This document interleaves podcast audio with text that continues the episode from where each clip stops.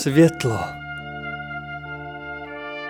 Unavený chodec nevěří svým očím. Netuší, jak dlouho již bloudí bezhvězdnou nocí s temnělou krajinou. A náhle je jeho jediné přání vyslyšeno. Z moře stínů vystupuje jemná záře. Kde je záře, tam je i její zdroj. Tam se jistě dozví, co se stalo, kde to je. Po další veliké námaze se zastavuje a zpovzdálí pozoruje do výše planoucí oheň. Smí se odvážit a přiblížit se. Ano, na co by čekal? Tu k němu přistupuje kdosi cizí. Stůj! Kam se chystáš? Veliká postava mu zahradila cestu. Dovol mi přistoupit k ohni, putuji už tak dlouho ve zdejší tmě. Prosím, nechej mne se ohřát a posílit světlem. Věř, rád to udělám, ale zde tento oheň je velmi vzácný a je náročné jej udržovat. Každou hodinu je to těžší. Pověz, kde to jsem? Nacházíš se na poslední hranici světla v krajině mužů. Tento oheň je posledním, který ukazuje cestu. Tvým úkolem, kterým splatíš možnost ohřát se u ohně, je přinést dar ze srdce, promluvit o své cestě pro posilu společného ohně. Pokud ti vyhovím, musíš mi něco slíbit. Slíbím cokoliv, pokud to bude v mých silách. Věřím ti. Oheň, který vidíš, nezaložil nikdo z lidí. Nehoří dřevem. Jak vidíš, v této krajině ani žádného dřeva není. Hoří tak silně, jaká svornost panuje mezi jeho strážci který kolem něj udržují kruh. A kdo jim dal úkol jej strážit?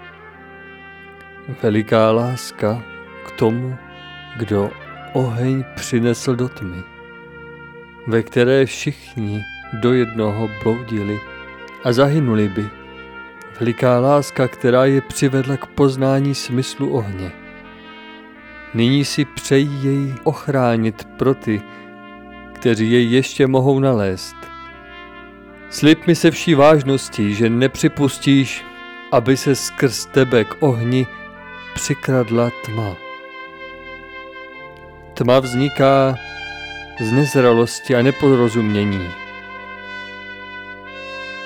Odlož sobectví, odlož vše, co sebou vlečeš a přijmi světlo a teplo ohně. Vše, co uslyšíš, pak veď dobrými cestami, které budují a staví mosty. Tím oheň vyživíš a splatí svůj dluh. Po odpočinutí si smíš odnést zářící pochodeň a vydat se směrem, který se ti jako zázrakem ukáže. Pak už bude vše na tobě.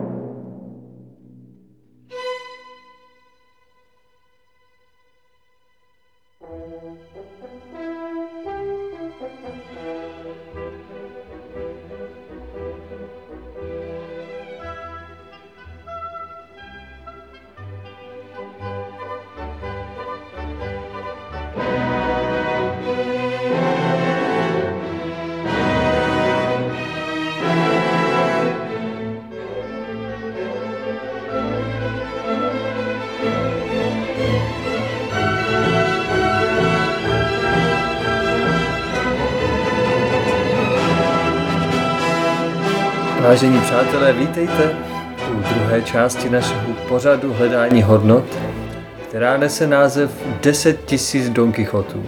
Jeden velký člověk právě řekl, že naše země potřebuje ke svému zdárnému obratu 10 tisíc Don Quixotů. Asi dodejme 10 tisíc Don Quixotů, kteří táhnou za jeden pro vás. protože nesoudržnost je veliké úskalí všech lidí, kteří chtějí konat dobro. Pravidlem této části pořadu je pozvánka hosta, který byl vybrán svým předchůdcem na základě důvěry a úcty. S radostí tu ve studiu vítám učitele a malíře pana Zdeňka Jirku. Dobrý večer. Dobrý večer. Pane Zdeňku, jsem rád, že jste přijal pozvání. Co říkáte na název 10 tisíc Don Quixotů? Vybavuje se mi velmi vhodný obraz. Přijde mi, že je to naprosto vystihující tom, co mnozí prožíváme. Takže víte, kdo to byl Don Quixote? V té klasické hře je to rytíř, který bojuje s větrnými mlýny a vymýšlí neustále nějaké takovéhle až nesmyslné střety, aby vlastně posiloval svou rytířskost. Ale já se obávám, že to bude spíš přirovnání týkající se něčeho jemnějšího, co prožíváme každý z nás. Jak by se to přirovnal k dnešní době, k dnešnímu mužství například? Dá se mi, že mnozí lidé, kteří, nebo mnozí z nás, kteří si uvědomujeme, eh, že ta doba jde směrem, který neúplně nese nějaké hodnoty, možná se hodnoty víc a víc vytrácí, tak eh, snad každý z nás se snaží s tím něco dělat a zdá se, že se neustále ty věci tak trochu spíš zhoršují, že ty reakce se nedostavují, takže možná jako Don Quixote si připadá každý, kdo se snaží něco trochu zlepšit, ale může to být pouze netrpělivost. No a vy si někdy také připadáte jako Don Quixote? Někdy ano, někdy. Dnešní díl pořadu 10 000 Don Quixotů má téma, které navazuje na ukázku z minulého dílu, kdy se setkali dva přátelé po dlouhé době, velice dobří přátelé, a jeden se o druhém dozvěděl, že změnil své vyznání, svoji víru. A my jsme byli svědky reakce, která byla obdivuhodná a velmi srdečná, i přesto, že tam muselo dojít k velikému otřesu duševnímu, což si asi někteří lidé dokážou představit, někteří ne, ale lidé, kteří mají společné vyznání v nějakém směru a jejich souputník by najednou se rozhodli jít jiným směrem, tak by asi pochopili, co to musí být za duševní otřes, protože když se rozchází dva lidé dvěma směry tady na zemi, tak je to asi něco trošku jiného, než když už se jedná o duchovní směry. Dnešní setkání je setkání nad pojmem přátelství. Přátelství je vysoká hodnota. Už z toho slova vyplývá, že si někoho připouštíme k sobě, ke svému tělu blíže, k svému jemnému tělu, řekněme. A proto, kdo je lehkomyslný ve volbě svých přátel, tak na to může častokrát doplatit. Ale zároveň je to také velice krásná oblast života. A kdo nemá přítele, nebo kdo putuje životem zcela osaměle, tak neví, o co přichází, když se není komu svěřit, když není za kým přijít, když je člověku těžko, ale ani se podělit o svoji radost. Je toho mnoho, co přátelství přináší. Takže, pane Zdeňku, co vy a přátelství? Téma přátelství je obrovské a já úplně necítím se zrovna jako člověk, který by hodný, aby o tom nějak moc mluvil. Zrovna. Myslím, že to určuje směr každého člověka, které přátelé si člověk vybere, jak říkáte, a s kým bude trávit čas, jak ho naplní. To je vlastně už dáno těmi lidmi, kterými se obklopíme.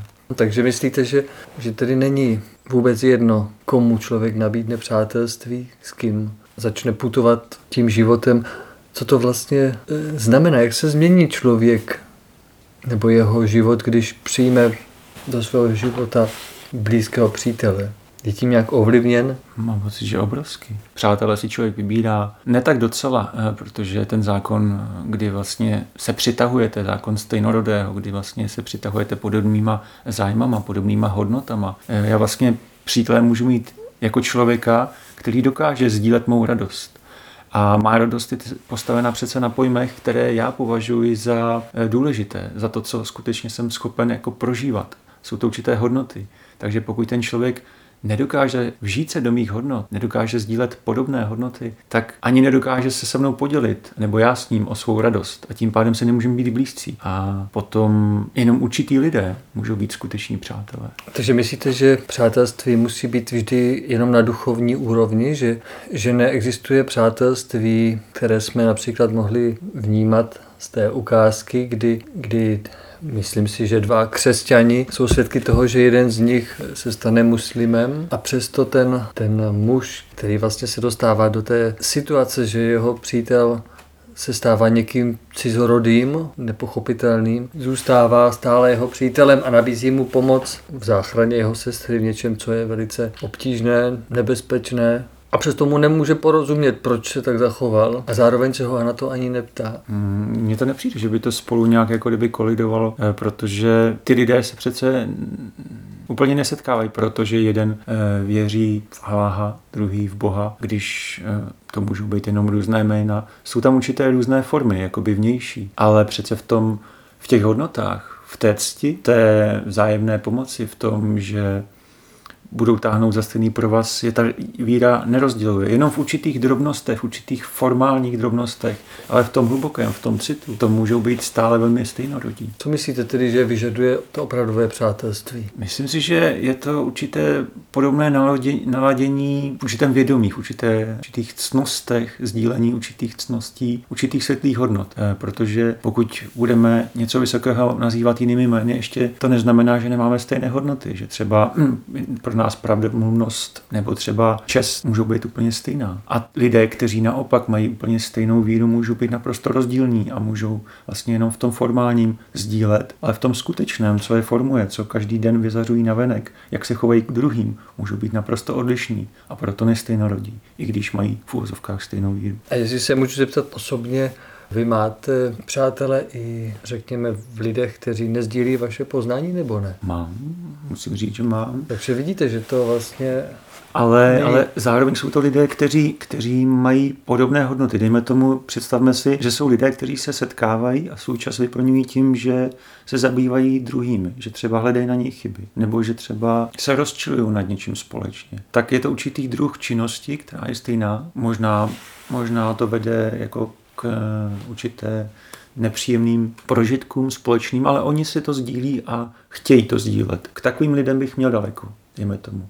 Zase já mám jiné věci, které rád sdílím, které považuji za určité hodnotné a budu svůj čas vyplňovat jinak a lze s takovými lidma, kteří si procházejí nějakým svým, svojí cestou a mají tyhle ty hodnoty se sejít a cítit si s nima dobře, na něčem spolupracovat, není to překážka. Protože mám pocit, že to přátelství tvoří činorodě strávený čas. V tom lepším slova smyslu, když je to opravdu je přátelství. A že to člověka posiluje a dělá mu to radost ze života, protože tvořivost, podle mě to je základ radosti ze života, když člověk tvoří, když může se podílet na něčem krásném a když má s kým to sdílet, tak to je to nejhezčí. Když jenom prožíváte krásu a nemáte s kým se o to podělit, tak je to chudé. Myslím, že mnoho lidí jako nepoznalo, jaké to je společně tvořit a vytvářet něco krásného a sdílet ten cit a vlastně tu radost v tu chvíli. Když tomu dobře rozumím, tak je víc druhů přátelství? Jsou to nějaké tupně nebo Myslím si, že by to mohly být stupně. Ano. Že třeba vlastně lidé, kteří budou se scházet eh, a budou společně jako si užívat toho, jak se cítí třeba v alkoholovém opojení, tak to je určitý druh stejnosti, podobnosti a ty lidé se mezi sebou budou cítit v tom a tom stavu příjemně a stejnorodě. Ovšem otázka je, jestli to lze také nazývat přátelstvím, původním slova smyslu. No tak povězte, co, co vlastně by mělo přátelství obsahovat, aby bylo přátelství, nebo co, by nes, co nesmí postrádat. Co byste si vy představoval od od přítele, co by měl být schopen obětovat, nebo co by měl být, co by vy jako přítel byste pro druhého dokázal udělat? Já myslím, že v tomhle tom jako mám obrovské rezervy a velkou neznámou, protože se to mu učím, jelikož jsem byl třeba dlouho s lidmi, s kterými jsem se cítil dobře, ale pak jsem si uvědomoval, že mě to vlastně netáhne dobrým směrem.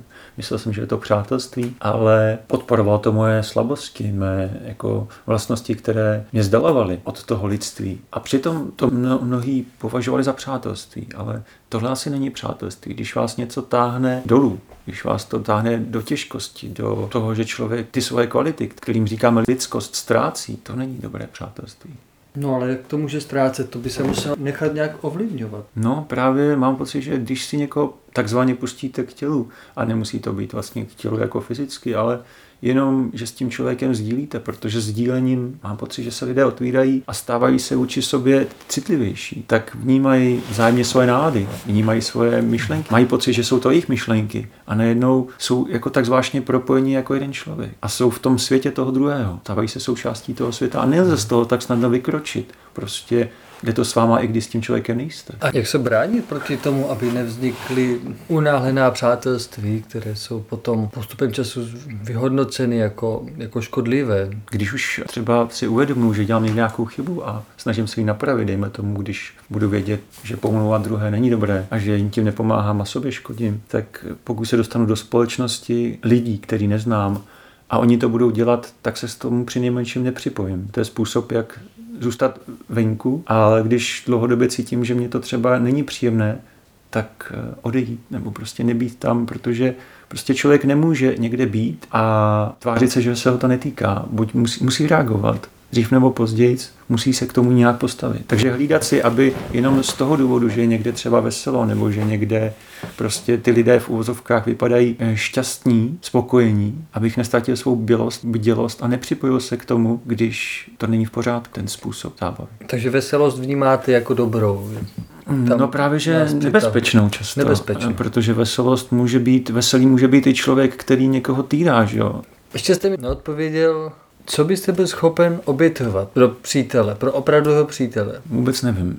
E, mám pocit někdy, že málo, ale pak se asi divím, kam jsem až schopen zajít. Nejsem si jistý, jestli jsem byl kdy vystaven nějaké takovéhle vyloženě situaci takhle závažné, abych musel jít do nějakého extrému. Jsou určité vzdálenosti toho přátelství. Kdo si myslí, že je pro člověka jeho největším přítelem? No, ten, který mu pomáhá na jeho cestě, aby se stal lepším ten, který e, má to pochopení a nebere mu jeho prožitky, protože vlastně říká se někdy, e, když se na tom shodneme, buďme přátelé a když prostě někdo půjde jinou cestou, kterou já nepovažuji třeba úplně za správnou, tak s ním přestanu komunikovat. Ale čím jsem starší, tak si uvědomuji, že každý potřebuje jiný prožitky. Každý potřebuje prožívat v danou chvíli trochu něco jiného a pokud nás to posílí a ten vesmír nás poučí, tak dřív nebo později to odložíme. Takže to vůbec nemusí být na překážku. Dejme tomu, že máme 10 přátel který z nich je nejlepší? Pro mě?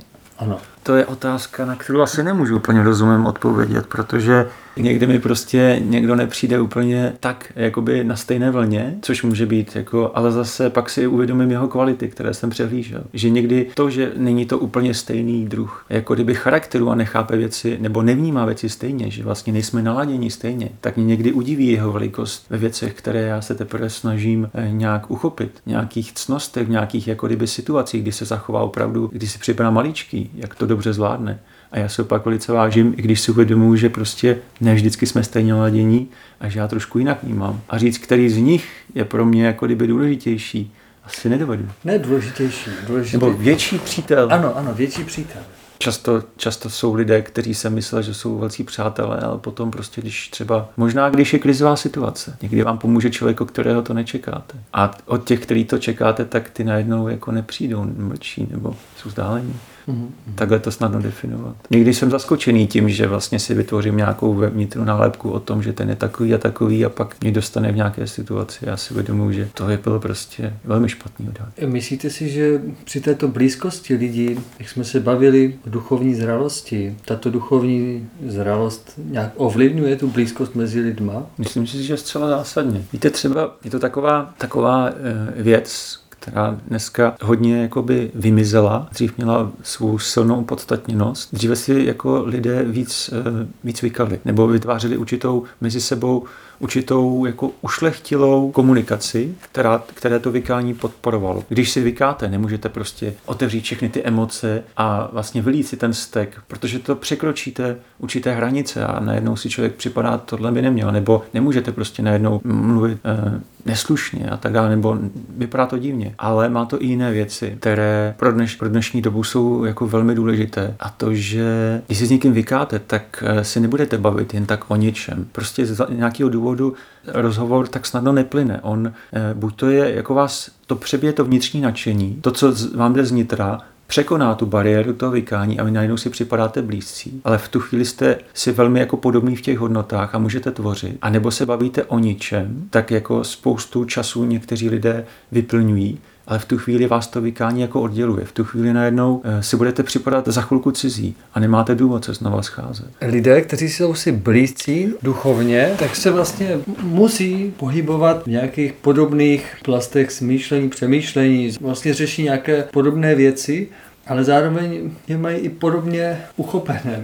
Jejich poznání je nějakým způsobem příbuzné a to je zbližuje, protože si rozumí tom, kde se, kde se vlastně nachází. Ale člověk, který ve svém duchovním úsilí vystoupal výše, nebo jeho poznání je širší, tak se může už dostat tak daleko od těch lidí, že už to přátelství může mít určitý problém. Vlastně je tam už ten vztah rovnocený, nahrazuje něco jako tak učitele a žáka. Souhlasíte s tím? Nebo myslíte, že to přátelství může neovlivněně vlastně poskytovat jakákoliv duchovní zralost? Já si myslím, že eh, na různé zralosti duchovní se projevují ty přátelství jinak. Na každé té zralosti. Nevím teďka, nechci to nějak jako určovat, ale Mám pocit, že lidé, kteří jak si, protože podle mě duchovní zralost má velmi blízko k zodpovědnosti. Čím je člověk duchovně zralejší, tím se stává zodpovědnější vůči svému konání i v těch malých drobnostech, v těch jemnostech.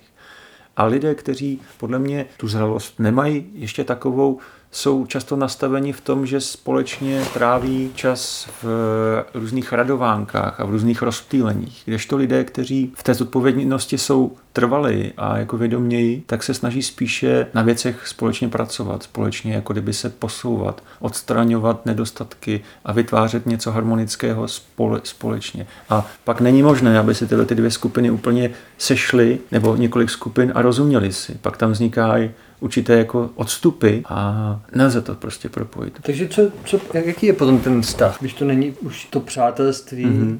Je, to, je to vztah, kdy vlastně myslím si, že to je vztah, kdy člověk vlastně jako kdyby chápe ty lidi, který třeba té zodpovědnosti teprve spějí a snaží se, snaží se je vlastně ovlivnit příkladem, snaží se ovlivnit někdy i vynucenou radou, nebo protože prostě ono to svým způsobem vytváří takový tlak, když si někdo, když si uvědomíte, kolik je toho třeba vykonat, eh, v jakém stavu se společnost nachází a že někteří si chtějí jenom hrát, chtějí vlastně jenom, jakoby, tak není to vlastně vztah, kdyby jste si navzájem rozuměli, úplně.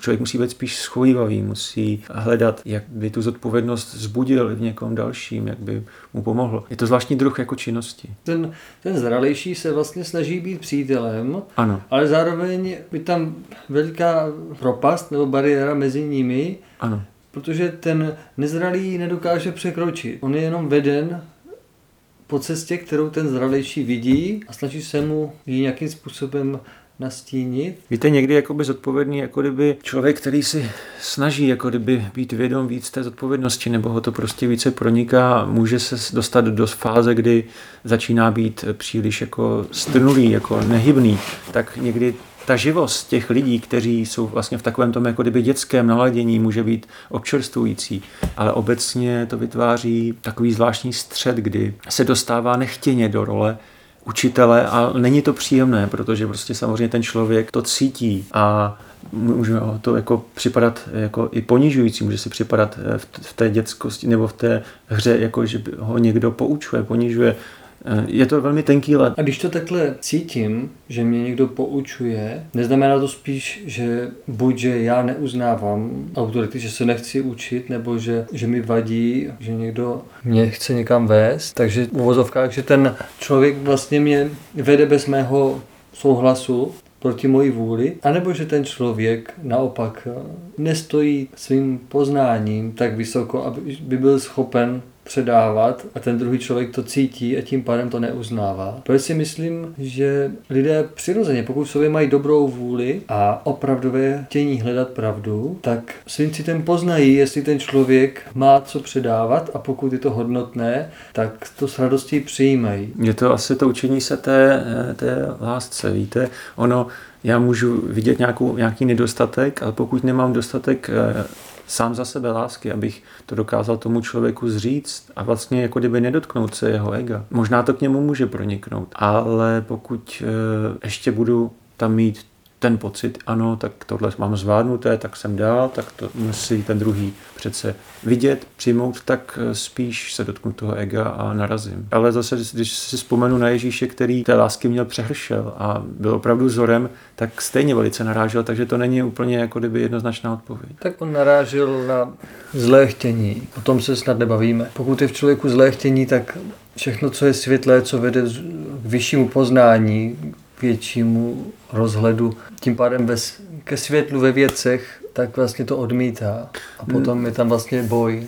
No jo, ale já si myslím, že zlé chtění je v každém, kdo ještě zápasí s ješitností a to je součástí každého z nás v nějaké formě. Takže dotknout se mě může opravdu, i když usiluju zhůru a zbavit se svých slabostí, i mnohý jako dobrý, dobře míněná rada.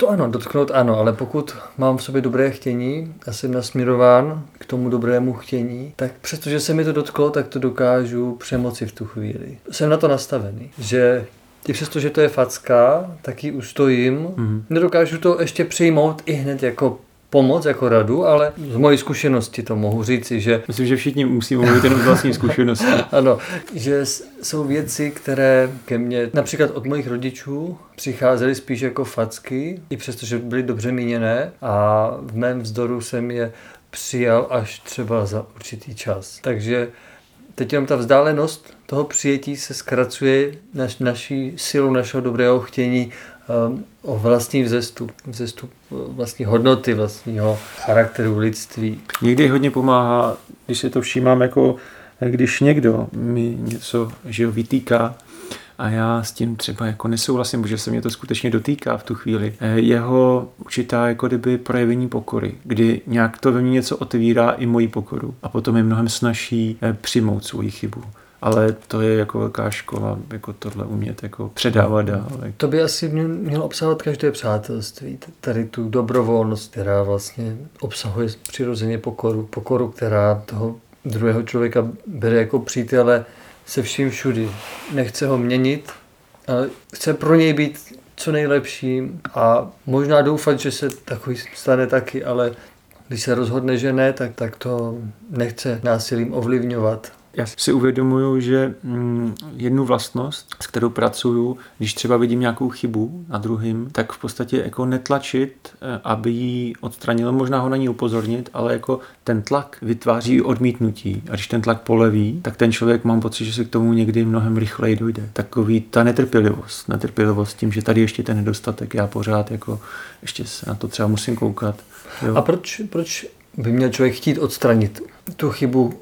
Ne odstranit, eh, ale vlastně jako pomoct mu ji vidět. A když jste mluvil o pánu Ježíši, tak on sám říkal, vidíš třísku v oku bratra svého, ale ve svém trám nevidíš. Vlastně nás tady na to upozorňoval, že my především budeme u druhých vidět naše chyby. A proto bychom se neměli snažit vyjmout ty třísky, ale zahledět se do, do vlastního srdce, jestli to, co u druhých nám tak vadí, nebo co, z čeho jsme si všimli, jestli my nemáme a vy nás snažit se, i kdyby tam bylo jenom smítko, tak díky tomu, že jsme si toho, že nás to zabolelo u druhých lidí, že nám to u nich vadí, tak zapracovat u sebe.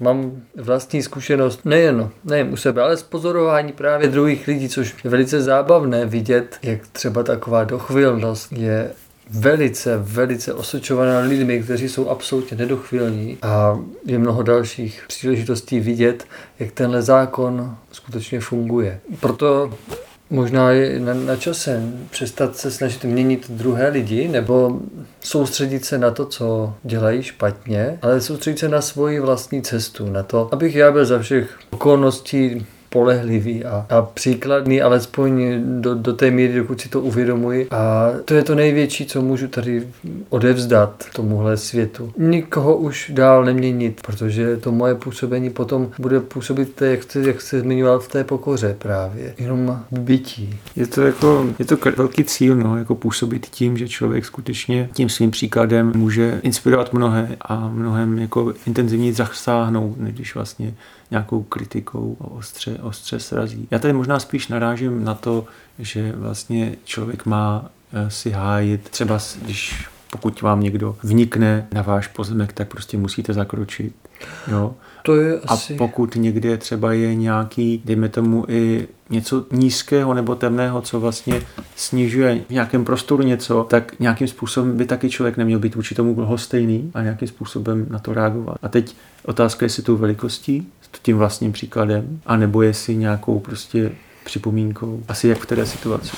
Jasně, tak tohle to už je asi, asi už ten načal další téma, protože my jsme se bavili o přátelství a přátelství a jestli by člověk vlastně v přátelství měl druhým ukazovat jejich chyby a vést je nějakým způsobem jinak než příkladem. Ale to, co jste zmínil teď, to je vlastně odporování zlu. Mm-hmm, to je pravda. zjemné poškozování a, a to můžeme také citovat vlastně pánova slova kdo zlu neodporuje, sám se provinuje. A to je důležité si uvědomit, že, že dobro není slabožské, které vše odpouští, ale že skutečně se postaví, i když dostane tu facku od toho zla, tak neuhne a tím pádem nevytvoří nový prostor, který by to zlo dobilo jako svoje území. Takže je důležité se vymezit a udělat prostor tam, kde skutečně jde tady tímhle způsobem do tuhého. Ale to není asi případ toho, že druzí lidé mají nějakou chybu, která se nás přímo nedotýká, nebo nedotýká se nějakých našich blížních, nebo něčeho, co prostě by se dalo označit za skutečné zlé chtění, ale jedná se to spíš o o něco drobného, nebo já nevím, jak, jaký příklad bychom si mohli najít, který by vlastně výčitky nepomohly vyléčit, ale spíš by vytvořili mm. negaci vůči, v tom vztahu našem, který, který, který my nepotřebujeme, ale dokážeme to naopak vlastním příkladem pomoct nasměrovat k tomu, ten člověk se může například zastydět. Víte, pane Marku, jedna taková těžká část přátelství, kdy dokonce někdy jde až o přátelství. Představte si situaci, stala se mi moc krát v životě, eh, kdy máte přítele, a dělá něco, co není v pořádku. A všichni jeho přátelé ho prácají po ramenech a neřeknou mu to, i když to třeba vidí. A stalo se mi párkrát, že jsem jako jediný mu to řekl, ne jako v odmítnutí, ne ve výčitce, ale prostě laskavě, že to není v pořádku, že s tím nesouhlasí. A byl jsem jediný. Ten člověk z toho, jak jsem já byl jediný, tak mě jediného v tu chvíli viděl jako toho špatného. A někdy jsem moc dlouho musel být, být, být v té roli toho špatného a mlčet a čekat, že snad prostě ten člověk bude poučen, nebo že se to k němu dostane. A je to těžké, protože prostě pomoc, někdy chtít pomoct tomu člověku, znamená ho třeba i ztratit na nějakou dobu, nebo i trvalé. Ale prostě uvědomuji si, že si, když zvažuji, jestli chci být jako v oblíbenosti toho člověka a nebo mu pomoct a upozornit ho na něco, i za cenu toho, že ho ztratím, tak radši volím tu druhou volbu. Nebo někdy ho nepodpořit jenom v tom, něco pro něj neudělat, protože s tím nesouhlasím. Někdy to je opravdu buď a nebo a ten člověk vás na dlouhou dobu zatratí, protože všichni ostatní mlčí. Takže kdyby se, kdyby přítel měl druhého poučit a kdyby měl být, řekněme, tolerantní. Myslím, že když vidí, že ten člověk se řítí do nějakého nebezpečí, a může to být i duchovní nebezpečí, které se může zakládat jenom na tom, že usne nebo ustrne nebo se zasekne na nějakém dogmatu, přátelsky mu to sdělit nebo prostě reagovat a nenechat ho v tom, až opravdu padne a projde se tím těžšíma tvrdýma následkama. Samozřejmě jako kdyby mít ho dál rád a jako nezavrhovat ho, nic takového, ale jenom prostě nezatajit mu to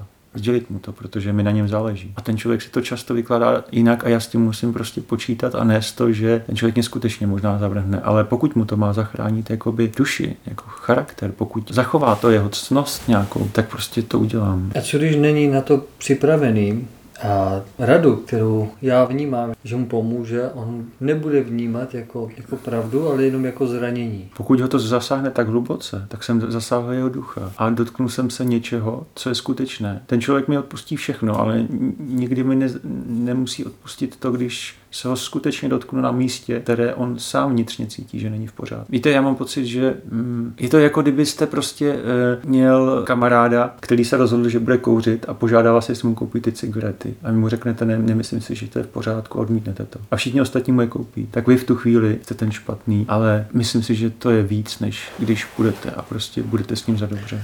Asi jste dobře použil ten příklad, protože když mluvíme o věcech příliš obecně, obecně tak každý může vysvětlit očima jiný příklad a potom sobě spolu nemusíme souhlasit. Přitom, když se pak řekne nějaký příklad, tak na něm se jasně shodneme buď ano nebo ne. Že skutečně něco, co druhého poškozuje, tak eh, rozhodně my, my nemusíme ho v tom podporovat. Ale potom jsou věci, které skutečně by pravda vytvořila v tom druhém člověku takovou ránu, ze které by se třeba dlouho nemohl zpamatovat. Ani by se třeba nespamatoval vůbec už pro ten život. I takové jsou případy zranění pravdou, že někdy je skutečně dobré nejprve zvážit, jestli chceme tomu druhému člověku skutečně pomoci na tom stupni, kde je, nebo jestli chceme jenom vyříznout něco, co nám na něm vadí. Myslím si, že je to obrovský omyl, který je velmi těžko jako rozeznatelný přesně tu hranici, kdy to ještě je v pořádku a když už to není. A dostihne nás to, to rozhodnutí tak nebo tak, dřív nebo později. Ten následek. Možná je to i dáno jakousi duchovní úrovní člověka, že když se ta vychovatelka dívá na ty děti ve školce, tak za určitý čas přesně ví, kdo je jaký a kdo má v čem navrh a kdo má jaké sklony a dokáže velice rychle rozklíčovat určité situace, které by se lidem zdály velice zamotané a nedokázali by říci, kdo je právo a kdo ne. A lidé, kteří se zabývají životem hlouby, tak si dokážou asi v sobě vytvořit jakýsi, jakýsi druh nadhledu, že pak ne, nepotřebují zasahovat všude, kde druzí by si mysleli, že když nezasáhnou oni, tak vlastně ten druhý člověk bude ztracený, nebo že, že by vlastně se na něm prohřešili, kdyby mu vlastně v té chvíli ne, neřekli, co, co všechno dělá špatně, ale naopak se spíš budou snažit mu ukázat, co třeba dělá dobře. A tím ho nasměro, nasměrovat na, do oblastí, které by v opačném smyslu vůbec neviděl, protože by vlastně se postavil do bojovné opozice se vůči, vůči vetřelci do soukromí, když to tak řeknu. Takže ono všechno jde vidět jinými úhly. Ale v tom přátelství je to samozřejmě specifičtější. Já bych se rád ještě v tom přátelství vrátil na určité stupně přátelství.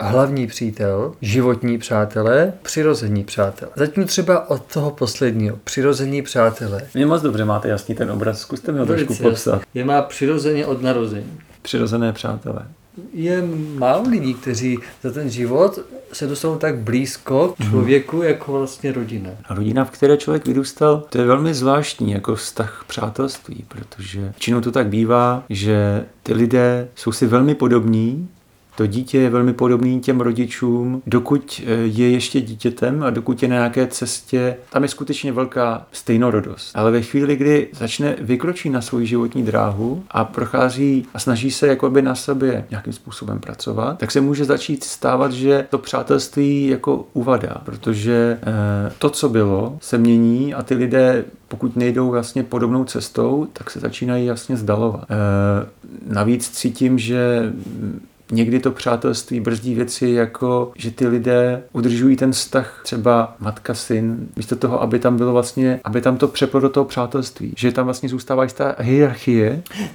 Zastavím. Řekl jste přeplo do přátelství, takže to nebylo od začátku přátelství. Co to tedy bylo? Je to, by to mělo přepnout do přátelství? Je to vztah vlastně vychovatele a dítěte. Takže to není tak přátelství.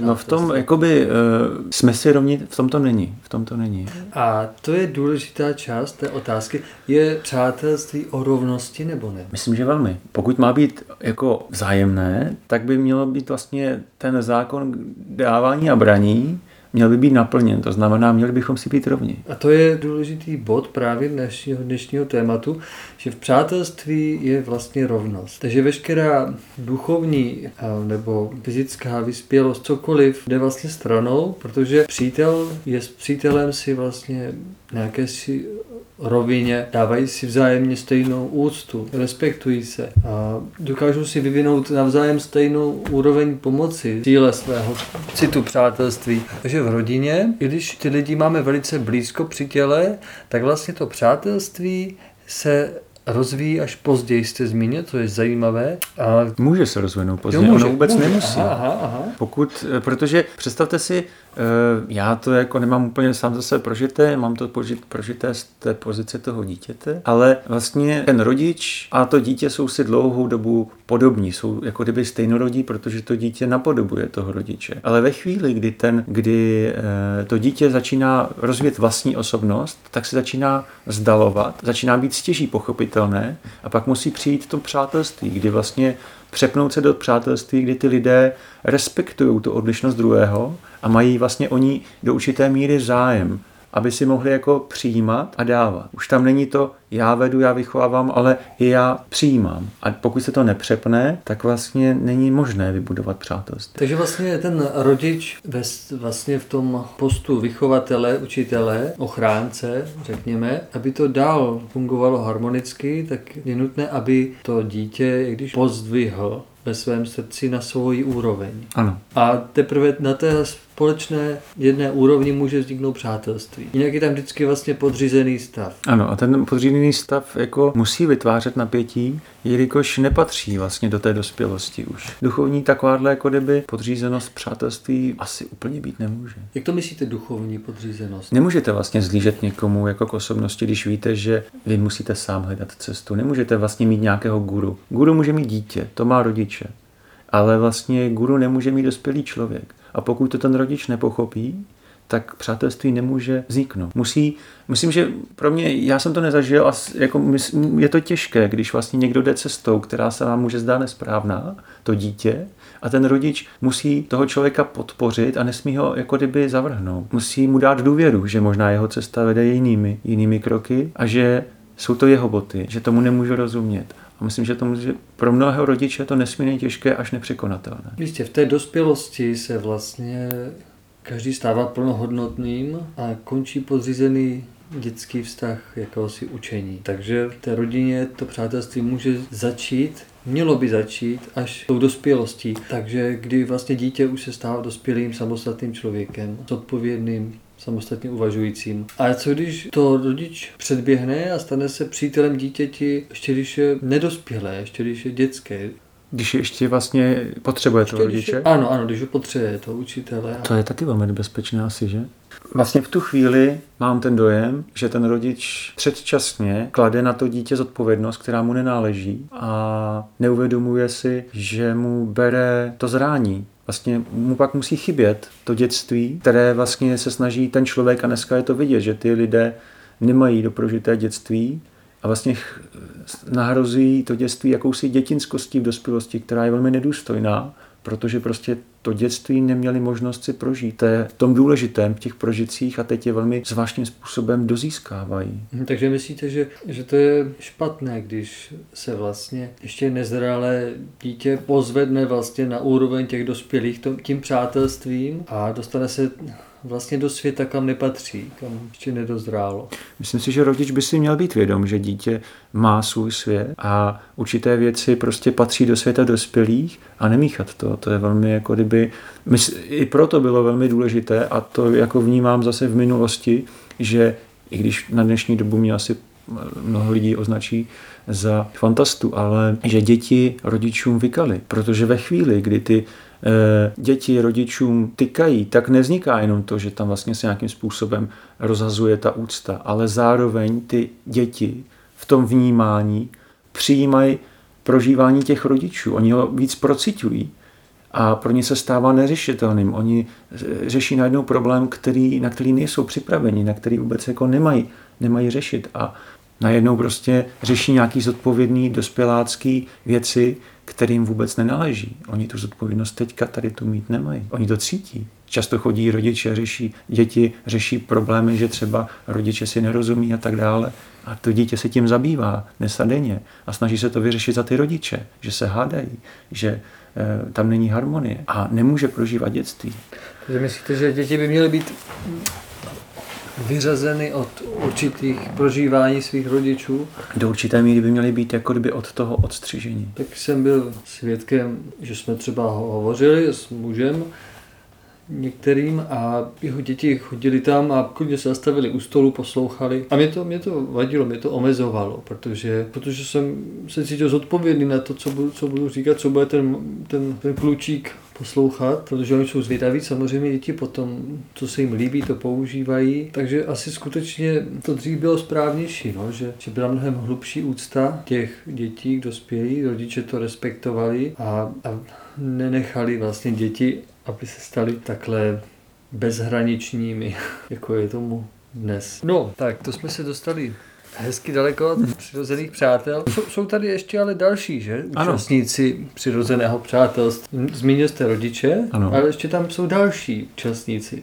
Ano, Tetičky, strýčci, ano, ano. potom jsou přátelé ještě blížší, sourozenci. Mhm.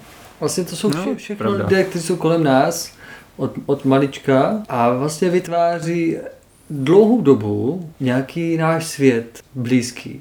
Dřív to byl ještě kmotříček. V některých městech na Slovensku, možná i jinde, ještě stále se chodí za kmotra, což je, což je nádherné. Mhm. A že ty rodiny se snaží vybrat tomu svému potomkovi skutečně kmotra, který má hodnoty, za které se nemusí stydět, aby když bude moct říct, tohle je můj kmotr, tak bylo vidět, že v něm má vzor, zvlášť když vlastně doplňuje rodinu. Takže to, to se mi moc, moc líbilo.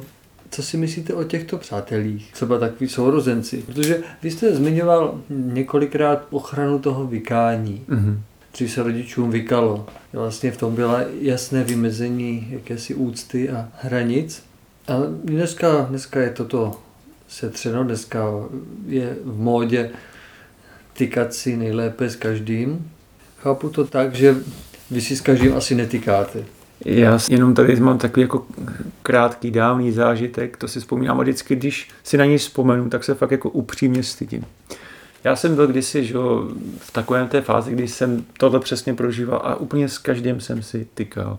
Bylo to jakoby na potkání, tak to prostě bylo, ta doba je tak nastavená a já jsem to respektoval. A jednou jsem si pro něco šel, to jsem si snad něco kupoval od nějakého člověka. Byl jsem s ním domluvený, že se sejdem a šel jsem si pro tu věc. Viděl jsem ho poprvé v životě a vypadal, že asi tak starý jako já. Šel jsem z dálky, nějak jsem k němu přicházel, říká mi, a už jsem normálně mu tykal, jako říkám, ahoj, a takhle, já nevím, jak už to bylo, opravdu je to dávno. A on mi vykal, nějak jako on mě slušně ke mně mluvil a bylo vidět, že asi tak o 20 let starší, vypadal jenom mladist. To mám dodnes před očima, já jsem se tak styděl, tak jsem se strašně styděl, jak nedůstojně, jako kdyby. A jak on prostě mě tou svojí důstojností a tou svojí, on mi to nevyčet, on prostě tou svojí elegancí mě úplně jako kdyby uzemnil. A já jsem si připadal naprosto malíčký. To bylo fakt neskutečně ponižující a dalo mi to hodně. Jste mu asi dál už ne, netýkal potom. Mm, Pak už jsem, myslím, že ne. Já mám také takovou zvláštní zkušenost. Asi, asi máme po- podobné cesty samozřejmě, takže já jsem také dřív si chtěl se všema týkat, protože jsem cítil ovzduší, že s kým si netykám, to není můj vlastně přítel a, a tak dále. Ale uvědomil jsem si, jak, jak lehce jde to tykání zneužít. Uvědomil jsem si to na, na příkladu právě jednoho, jednoho muže, který měl restauraci a s každým si tykal. Kdokoliv přišel, tak si s ním tykal. A já jsem byl svědkem, když mu tam přivezl nějaký dovozce, mu tam přivezl sudy. A on si hned poprvé si s ním jako začal tykat. Hned. Bylo vidět, že ten, ten závozce je takový jako klidnější, pomalejší člověk, takový tižší. A poprvé, když vlastně si tam potykali, když jsem to viděl, tak to bylo jako hodně přátelské. Když jsem to viděl po druhé, tak už to tak nebylo. Už ho úkoloval, už, mm-hmm. už mu v tom tykání velice snadno vyčetl něco, nebo ho někam, ně- něco po něm chtěl, něco, skoro to bylo takové jako vydírání, že, že tím tykáním se vlastně k němu dostal blízko a jako přát, přátelé Jsou si povinováni, že? ano, ano. A, a teď najednou obrat a už jenom to, co se mi vlastně hodí, tak ty, můj kamarád, to přece pro mě uděláš. Viděl jsem právě, jak to tykání může být nebezpečné, když si začneme týkat s někým, kdo si to nezaslouží. Kdo, kdo není dobrý v srdci. Kdo to... Nebo nemusí být ani zlý, on může být jenom zkažený. Může být jenom sobecký. A zároveň silný. V tykání totiž nejde o, o jakousi úroveň, ale tam jde hlavně o tu vůli. Kdo má sil, silnější vůli, tak ten, tento, ten stav potom povede. Ten, Vládne. ano, ten vládne. V tom tykání je to, je to, je to jasné. Mhm. V tom vykání je samozřejmě ta hranice jasná a tam jde, tam ne, že by člověk ve vykání vládl to těm hrubiánům, to ne, ale nespojuje se s nimi a tím pádem je může opustit lehčeji. V tom tykání ne právě, tam, tam se napojují silné vztahy, které se jen tak nerozpojí. Proto je ten dnešní mrav toho všeobecného tykání velice velice nepříjemný a nebezpečný pro lidi, kteří chtějí jít nějakou svoji cestou. Strhuje je to, je to do skupin, kde se něco nějakým způsobem dělá a, a těžko se z těch skupin potom vychází. Ale lidé si to ani neuvědomují, takže je, je, to, je to vlastně netíží. Ale kdyby náhodou chtěli potom opustit takovou skupinu, tak teprve tehdy by uvědomili, jak, jak silné vlastně ty vztahy jsou. A přitom vůbec nemusí být založené vlastně na nějaké skutečné lásce, ale jenom na určité vzájemné závislosti, která je o to nebezpečnější. No, takže jak to děláte teda, teda teď, když jdete s nějakým pánem, on nevidíte, že je o 20 let asi starší? Tak eh, jelikož si s lidma eh, jsem si začal vykat, tak eh, mě tahle ta věc netrápí. A možná zase teď já jsem ten, který, když mi nějaký klučina začne tykat a já mu klidem a úplně jako bez nějakého pocitu rozčilení, protože já to prostě naprosto chápu, vykám, tak on za chvilku mě osloví, ta se sem drzí, že ti tykám, že? Tak já, já ti budu vykat a začne vykat. A normálně v pohodě dál, ale prostě člověk do toho nesmí dávat jak, jako nic ze sebe. Musí prostě to brát, že každý má svůj, svůj projev, ale popravdě řečeno, když člověk si s lidma vyká, tak to ten prvotní odstup, který vykáním jakože zvyk vzniká, ale je to i zvyk, kdy lidé si myslí, že když člověk si vyká, tak eh, chce mít odstup, tak musí nahradit tou srdečností. Musí o to víc tu srdečnost tam dát, víc tu empatii a prostě těm lidem dokázat a ukázat, že vlastně to skutečně není jako kdyby nějaká bariéra. No mám zkušenosti, kde by si srdečnost vylámala zuby. Že jsou i eh, hrubé pytle mezi náma. Ale když jsme teda u toho vykání ještě, tak vnímám velice bolestně právě, že nejvíce, nejvíce obětí je mezi, mezi dívkami. Dívky ty právě tím neuváženým nabízením tykání všeobecně padají do obrovských vztahových eh, pletitých klubek a, a spojují se s tolika, s tolika lidmi, se kterými by se raději spojovat neměli, kteří to potom samozřejmě náležitě zneužívají, to je, to je ještě mnohem nebezpečnější. No, muž ten přece jenom dokáže v tom vztahu s druhým mužem zesílit a třeba si vydobít mm-hmm. zpátky své postavení, ale ženy a dívky vůči mužům to mají mnohem těžší.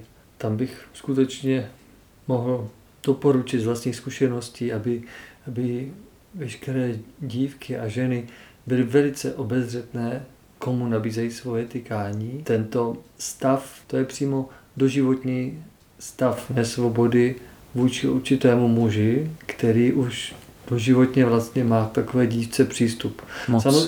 nad ní. Moc, moc nemusí mít moc, protože jsou dívky obrněné dost, ale, ale minimálně přístup. Ano. A jako do jejich myšlenek, do jejich nálad. K ním. K ním no. Prostě nemusí klepat. Ano. Nemusí zvonit a vždycky otvírají dveře a vchází dovnitř. Nejenom, že si tohle to uvědomuji. Eh, když se s někým vykám, sejdeme se jako přátelé, bavíme se fakt o hlubokých věcech, můžeme si sdělit, co kdo prožívá, pak každý odcházíme a jdeme si po svém, jako kdyby přejeme tomu druhému to dobré a můžeme si dělat na těch svých pracech, na těch svých povinnostech, na tom, co rozvíjíme. Ale pokud si s někým tykám a s tím člověkem se sejdu, tak musím říct, že jeho myšlenky, jeho nálady, začínám snažit řešit, snažím se to jako vyřešit, jako kdyby to bylo mé, nemůžu se toho zbavit často. Je to jako nesmírně zatěžující a zavazující, že se člověk eh, stává součástí problému druhých a součástí jakoby života druhých. Tak, jak by ale mu nepřísluší. Není to ani chtěno po něm. A těžko se z toho vyvazuje. Myslíte si, že jsou nějaké případy, kdy je tykání možné mezi lidma, aby nebylo někým zneužito? Víte, eh, já si myslím, že eh, třeba partnerství, skutečné jako partnerství muž a ženy, kdy eh, spolu sdílí jakoby už prožitky tělesně, kdy se dotýkají, tak to tykání k tomu má taky velice jako kdyby logický, jako logicky blízko, protože prostě tam dochází k tomu propojování jednoho s druhým Možná by se dalo říct, že lidé, kteří jsou jako na stejné duchovní úrovni, ale tady bych byl velmi opatrný. Co myslíte, že podmiňuje vlastně tak blízký vztah, jakým je tykání?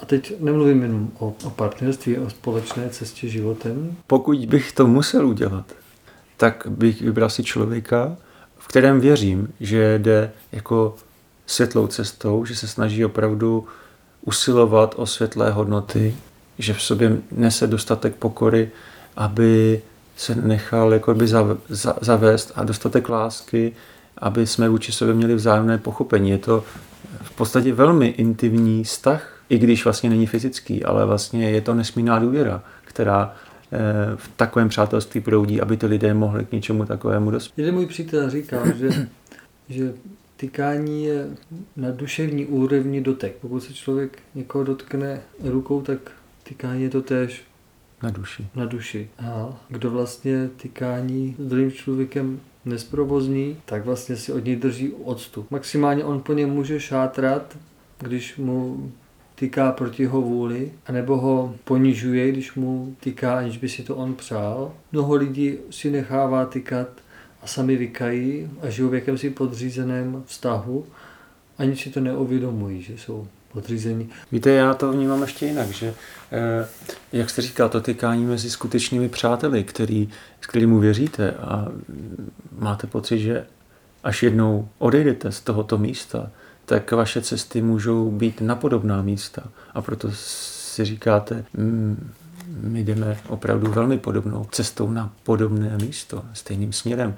Ale stejně v tom vykání je určitá dobrovolnost. Když si vykáte a máte toho člověka opravdu rád, tak mu pomůžete, i když nemusíte, protože prostě ten, ten závazek není tak velký. Je to závazek srdce, je to dobrovolné, je to jako láska, kdy eh, to není eh, láska, že jednoho spoutávám, ale že ho nechávám, ať jde svojí cestou a podporuji ho v ní aby došel na správná místa. Je, to, je v tom víc svobody, mám pocit. Možná proto. Je to opravdu velmi svobodné. A člověk, čím je svobodnější, tak tím víc chce dávat, protože je radostnější. Já bych se rád zeptal našeho hosta, pana Zdaňka, jaké zásady by přátelství mělo obsahovat, které by se neměly překračovat? Pokud by vůbec mělo mít nějaké zásady. Myslím, že ten respekt, o kterém jsme celou dobu mluvili, to podporovat člověka a jde kam, kamkoliv, jako za ním stát, i když mám o něj třeba strach, nebo ne, mám pocit, že si natluče. Neodsoudit ho za to, že prostě si potřebuje něco vyzkoušet. To vnímám jako důležité. Nechat mu tu svobodu, aby on zrál ve svobodné vůli. A podporovat toho člověka tak, aby rostl. Ne, abych ho táhnul někam, kde mu to neprospěje. Mít tu zodpovědnost, jako cítit tu zodpovědnost. Myslím, že e, přátelství mezi lidmi, kteří cítí zodpovědnost, je opravdovější, než mezi lidmi, kde ta zodpovědnost chybí. Jakou zodpovědnost máte na mysli? Zodpovědnost z každého kroku, který dělám. Cítit, jako kdyby být si vědom toho, co dělám a vlastně ne proplouvat životem tak, abych vlastně se nekoukal nalevo a napravo. Takže jste myslel zodpovědnost sám za sebe. Ano. Že, že lidé, kteří ví o své zodpovědnosti za to, co konají, tak jsou vhodní přátelé. Myslím, že jsou vhodnější, protože jak když sejete a nekoukáte, co z toho vyroste, je vám to jedno. Tak takové přátelé bych nechtěl. Z těch bych měl strach, protože lidé, kteří jsou slepí, vás zavedou do propasti, aniž by vám o tom řekli, aniž by si to oni sami všimli. Víte, když se člověk mílí a je opravdu poctivý, když jde špatnou cestou, ale snaží se najít pravdu, tak ji nakonec najde. A takovým člověkem bych šel radši mnohem, mnohem radši, než člověk, který zná ty správné formy, ale je líný a vlastně nechce se tím zabývat. Nakonec eh, někdy se koukáme na lidi, kteří eh, v životě dělali spoustu chyb, ale dosáhli jako ušlechtilých cílů. A v minulosti udělali mnoho chyb. Mnoho největších našich učitelů, eh, osobností v historii se chovali jak nezodpovědní troubové v mládí. Ale oni hledali a nakonec se těch všech přítěží zbavili a stali se prostě velkou inspirací. Takové přátelé bych chtěl mít. Když se podívám na některé osobnosti z minulosti, tak si říkám, s tím bych si rád promluvil, s tím bych rád sdílel své myšlenky. To jsou prostě lidé, kteří měli zodpovědnost a byli nadšení pro život. Kdo by měl být člověku hlavním přítelem? Co myslíte? Víte, v tomhle uh, asi vám odpovím trošku zvláštně, protože pro mě je hlavní přítel uh, stvořitel. Pokud to je jediný přítel, ke kterému skutečně můžu zlížet a nebát se, že mě zavede. V tom můžu skutečně vložit veškerou svoji důvěru a jistotu a pokud tohoto přítele nestratím, tak uh, všechno ostatní může padnout. Ale já budu pořád mít tu jistotu, že jsou věci v pořádku. A pokud ho ztratím, Ne ve svém vědomí, ve svém rozumu, ale ve svém srdci. Pokud přestanu cítit eh, tu lásku k němu, tak, tak jsem slepý, tak jsem zmatený, ztracený. Všechno ostatní je pomíjivé, všechny, všichni přátelé můžou udělat chybu, všichni ostatní vás můžou zavést. Ale tohle spojení, to vás jako nikdy nestrhne nikam, kde by vám to mělo ublížit. Je možné ztratit toto přátelství? Velmi snadno. Každý den člověk o něj musí bojovat, protože pokud člověk začne podléhat jakékoliv špatné vlastnosti, zloba, nízkost, nenávist, pohrdání, pocit výjimečnosti, samolibosti, všechny tady tyhle ty věci člověka nakonec strhnou z té cesty lásky, kdy cítí, co je a co není pravda. A v té tmě, v které se pak ocitne, už není schopen rozlišovat, kam jde a co má před sebou. Děkuji vám, pane Zdeňku. Děkuji za dnešní rozhovor. Mám tu ještě poslední závěrečnou otázku. Ta otázka není ode mě. Je to taková výjimečnost našeho pořadu 10 000 Don Quixotů, protože neputujeme tu jenom Don Quixoti, ale jsou tu i ženy. A my muži se musíme naučit znovu správně přistupovat k ženství a znovu se stát opravdovými muži. Tato otázka je od jedné ženy. Zní takto. Povězte, co vás v dnešní době asi nejvíce ruší v mezilidských vztazích, konkrétně v chování mužů k ženám. A asi to, že eh, jsme jako muži a ženy, že jsme ztratili pojem, co to vlastně znamená mužství a ženství. Že jsme, že se to nějak podivně smíchalo a ztratila se jak ženská důstojnost a znešenost, která může vede k tomu, aby byl lepší, tak mužská úcta k ženě a jeho jako hrdinská ochranitel, všechny ty vlastnosti, které jsou vzájemně tak jako obohacující a přitažlivé a zároveň vedou k touze jako společně tvořit a vytvářet svět lepším, tak to všechno mizí a je to nahrazováno jakousi animálností, která prostě všechno strhává do nějakého apatického bahna. To mě moc mrzí. Takže ať, ať odpovíme na otázku, co vás ty nejvíce ruší v chování mužů k ženám? Jestli to jde takhle říct. Ano, ano jde, jde, to, jde to, je to velmi eh, těžké pro mě, ale vidět v ženě to, čím by měla být a to se s ní, v ní snažit podpořit to krásné, čím ona má a může být. Takže myslíte si, že to muži v ženách málo vidí dnes? Ano. Je to chyba těch mužů nebo těch žen? Myslím, že obou. Každý, každý může začít sám u sebe.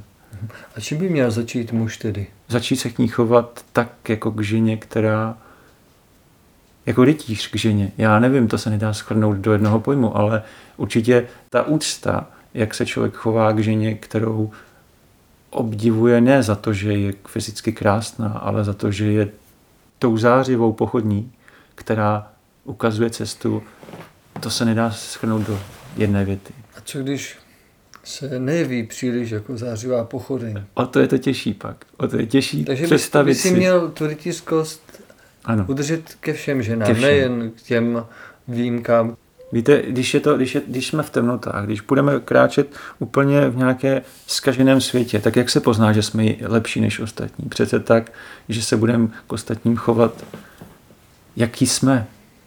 A tak to vlastně jako kdyby šířit dál, že budeme skutečně projevovat tu naší přirozenost, tu naší vzájemnou úctu a to naše vzájemné eh, porozumění. Děkuji, pane Zeňku. Děkuji za dnešní čas, který jste si udělal pro, pro naše rádio, pro naše posluchače, pro nás, pro všechny. A teď ještě poslední závěrečný úkol a to specialitou našeho pořadu 10 000 Don Quixotu je, že náš host je volen předchozím hostem. Tak jestli byste nám dokázal teď říci jméno muže, za kterého, ne před kterého, ale za kterého byste se nebál chytnout toho lana, za které společně táhneme. Mm-hmm. Josef Burian třeba. Jeho životní cesta mi byla v něčem blízká, jakož je starší než já. A líbí se mi, eh, jak dokázal zpracovat určité své vlastnosti a přetavit třeba v sobě laskavost, eh, pochopení, i schopnost být citlivý a stát pevně ve hmotě. Eh, věci, které mu nebyly dány, ale které si musel vydobít a vybojovat. Hmm. A jsou laskavostí a pochopením jde příkladem pro mnohé. Kdy člověk vidí dobře chyby druhých a kdy je dokáže laskavě inspirovat k tomu. Podpora druhých. Naprosto spontánně mi to napadlo, vůbec jsem o tom nepřemýšlel. Myslím si, že to bude hodně zajímavé. Tak vám děkuji. Pane Marku, moc vám děkuji za pozvání do toho pořadu. Velmi nečekané. Nečekané. jsem rád, že jsem tady směl být. Tak milí posluchači, tak jste to slyšeli. Přátelství to není jenom tak. Děkujeme za váš čas a těšíme se na další pokračování příště. Naslyšenou. Naslyšenou.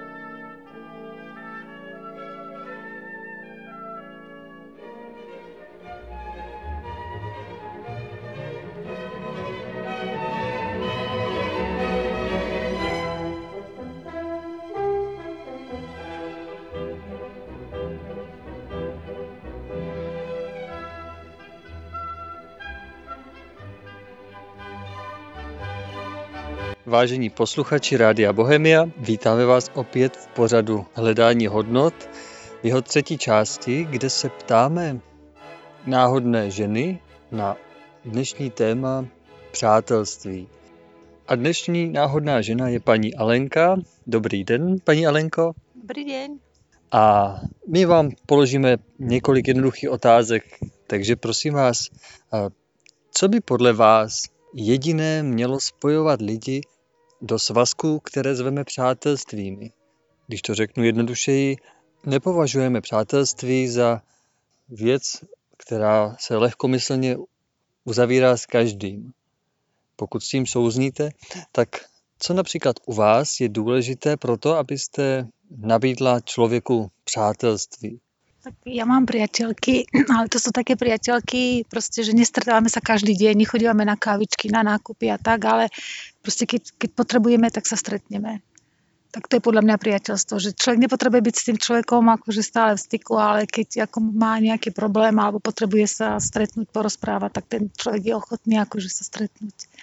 A takisto aj ja tým kamarátkam, že potrebujú oni mňa, že majú niečo, tak sa akože stretneme, ale to je priateľstvo. Takže vám vlastně nemáte žádné vnitřní podmínky pro ty, tyto přátele. No, nie že podmienky, ale také rovnaké záujmy, alebo čo, že a- akože človek, keď dospíva, tak sa aj priateľstvo akože mení. Hej, že keď som mala 20, tak som mala iné kamarátky a iné záujmy, treba z detí, vychovať deti a potom akože vo vyššom veku, tak to sú už nejaké také duchovnejšie hodnoty. Takže pro vás jsou důležité vnitřní hodnoty těch lidí. Jak poznáme, že přátelství není opravdové? Nebo jak se projevuje opravdový přítel? Tak není to priateľstvo vtedy, keď iba ma niekto využíva, že je, je to pre mňa iba vtedy, keď on niečo potrebuje, ale keď by som ja niečo potrebovala, tak nemá čas pre mňa. Tak to nie je priateľstvo, alebo že ohovára, alebo Že- Takže musí tam být rovnováha v tom, jak si lidé pomáhají, nebo co si navzájem pro sebe znamenají. Jste řekla, jestli vás využívá. Necháte se využívat? nie. Takže jak se projevuje opravdový přítel? No keď podá pod pomocnú ruku ten priateľ, že keď má človek problémy, tak všetci sa od neho odvratia, ale ozajstný priateľ ostane a je tam vtedy. A co říkáte na přátelství mezi muži a ženami? Je to bezpečné? Neměla by se například žena mít na pozoru, s jakými muži uzavírá přátelství? Vnímáte tento rozdíl na rozdíl od přátelství mezi ženami? Ja som si myslela, že, je, že dokáže byť akože rovno akože priateľstvo medzi mužom a ženou, že to tam není také akože že by ten muž mal potom o tú ženu záujem. Ale keď som sa potom rozprávala, čo som mala akože priateľa akože no v práci, tak som si myslela, že to je čisté priateľstvo. Akože, ale on mi povedal, že nie, ale že vždy tam nastáva potom nie, nejaký alebo niečo, že tam ta, druhá strana dáva do toho. Ze strany těch mužů, No, myslíte? buď mužov, alebo žena začne niečo cítiť k tomu akože mužovi. Aj keď si tá žena môže myslieť, že to je čisté, áno, že to priateľstvo, ale asi nie. A jak, jak by, co byste ženám eh, poradila v tomto směru, aby vlastně se, eh, jak si udržet odstup, nebo aby vlastně ne, nedošlo k takému si zklamání z toho, že přátelství přerostlo v něco, eh, co, co vlastně ze začátku nechtěla. Tak to neviem poradiť. To dá cít, áno, že vidí, že proste, že ten muž, to vycíti, že ten muž má už inakší záujem, že sa to preklopil do niečoho iného ako do toho priateľstva. A nejde tomu nějak předejít? Asi nie na rovine priateľstva, ale na rovine toho kamarátstva. Áno, že len tak akože. A, a jaký je rozdíl mezi přátelstvím a kamarádstvím?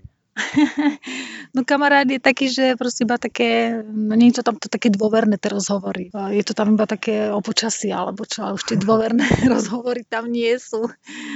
Aha, tak, tak, takže eh, rozlišujete mezi kamarádstvím a přátelstvím. Přátelství je víc takové otevřené. Takže vnímáte, že to nebezpečí tady je, že ty ženy, když se spojují s muži v přátelství, že Teraz aj v lásku potom. V lásku nebo v jakousi, jakýsi požadavek. Áno, áno, požiadavek alebo závislosť potom na tom druhom. Ja som mala akože toho kolegu v tej práci a on mal problém, že zavolal, tak ja som akože išla, no nechala som všetko tak, išla som akože pomôcť. No a vtedy ako také duševné problémy, že nič sa mu nedarilo a mal aj zlé úmysly, ako hej, že proste skoncovať so životom alebo čo, tak vtedy treba akože ísť tomu človeku pomôcť, hej, porozprávať sa s ním, nech povie, čo treba, ale udržať to na tej rovine toho kamarádstva. Před vámi jsem měl rozhovor s panem Jirku a on uvádí, že tady tu vzdálenost bezpečnou si udržuje ve vykání. Vlastně máte s tím nějakou zkušenosť? Áno a veľmi sa mi to páči, keď sa akože ľudia vykajú,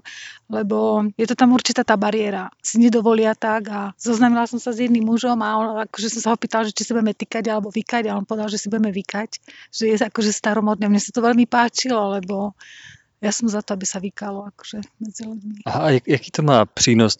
Nejsou se ti li- li- lidé vzdálení? Mám ešte takú jednu príhodu, ja som mala kolegyňu a my sme si akože potýkali, ale stále sme si akože vykali a my sme mali ešte lepší vzťah ako s takými, čo som si akože týkala v tej práci. Takže úplne, že bola to tam tá úcta, ale ako taká, také iné to bolo. Ale veľmi krásny akože vz- vzťah s ňou som mala. A to je zvláštní, protože já jsem se setkal s mnoha názory, že lidé, kteří si netýkají, jsou si vzdálení, že ty vztahy jsou studené, že si nedokážou vlastně ani pořádně spolu mluvit. Nie, nie, nie, práve, že my sme si dokázali povedať aj keď niečo, že treba som bola jej akože nadriadená a povedala som jej niečo tak úplne s takou láskavosťou alebo s čím a možno, že z tých vzťahov, kde sa týka, tak to tam akože už to také tam nie je. Aspoň to je moja taká. Že... Ale jsou určitě nějaké vztahy, kde by se tykat dalo. No určite medzi partnermi. Jasně, tam, kde, kde má být ten vztah nejbližší, tak tam, kde je ta nejvyšší důvěra. Takže byste ženám doporučila, aby třeba v tom tykání si dávali pozor, komu ho nabízí? No určite, určite. A když jim muž nabídne tykání, není to neslušné takhle ho odmít? Mám s tým takú skúsenosť, že keď niekto mi navrhne týkanie, takže ako mu to povedať tak, aby sa vlastne neurazil. Tak, Aha, to je zajímavé. No, tak akože vždy je dobre tak povedať, že som buď staromódna, ale ak- akože to vykanie, že mi je to také bližšie. Já mám zkušenost právě, že o tom mluvíte, že je někdy dobré to i jako odročit. Některým lidem se dá říci, že, že je pro mě tykání velice vážná záležitost, že to je vztah na celý život a že já ho nabízím později, až pokud jsem našel zalíbení v tom člověku nebo pokud jsme si jaksi podobní ve svém zaměření. Takže cítíte, že v tom vykání si ta žena udrží jakýsi odstup a Určite, a je to tam také ochranu, myslíte? Áno, áno, tak presne, je to tam taká ochrana. A nedovolí si ten človek ak viacej, e, keď sa týka, tak si viacej dovolia tí ľudia, ako keď sa vyká, tak stále je tam taká tá slušnosť. K sobě lidé vlastně přichází ve slušnosti. Áno, áno, Protože kdyby vlastně nebyli vykání na sobě slušný, tak se i hned rozejdou. áno, áno, áno. Za to v tykání to je mnohem obtížnější. Ano. Ale zase som na druhú stranu povedala, že e, sa to človek aj tak cibrí, keď treba, že keď si týkáme, tak je to na mne, aby som stále tú úctu voči vám prechovávala. Ale aj keď vám budem týkať. Na tej mojej zrelosti to potom je, že aj keď si s vami týkám, tak musí tam byť tá úcta. A taká tá bdelosť, že nemôžem si dovoliť voči vám niečo. Jistě, ale tím, že všichni nejsme stejně zralí, tak, tak vlastně v tom tykání se můžeme spojit s nezralými, kteří si tuhle, tohle, co říkáte, neví a tím pádem tu úctu vůči vám nezachovávají. Správne.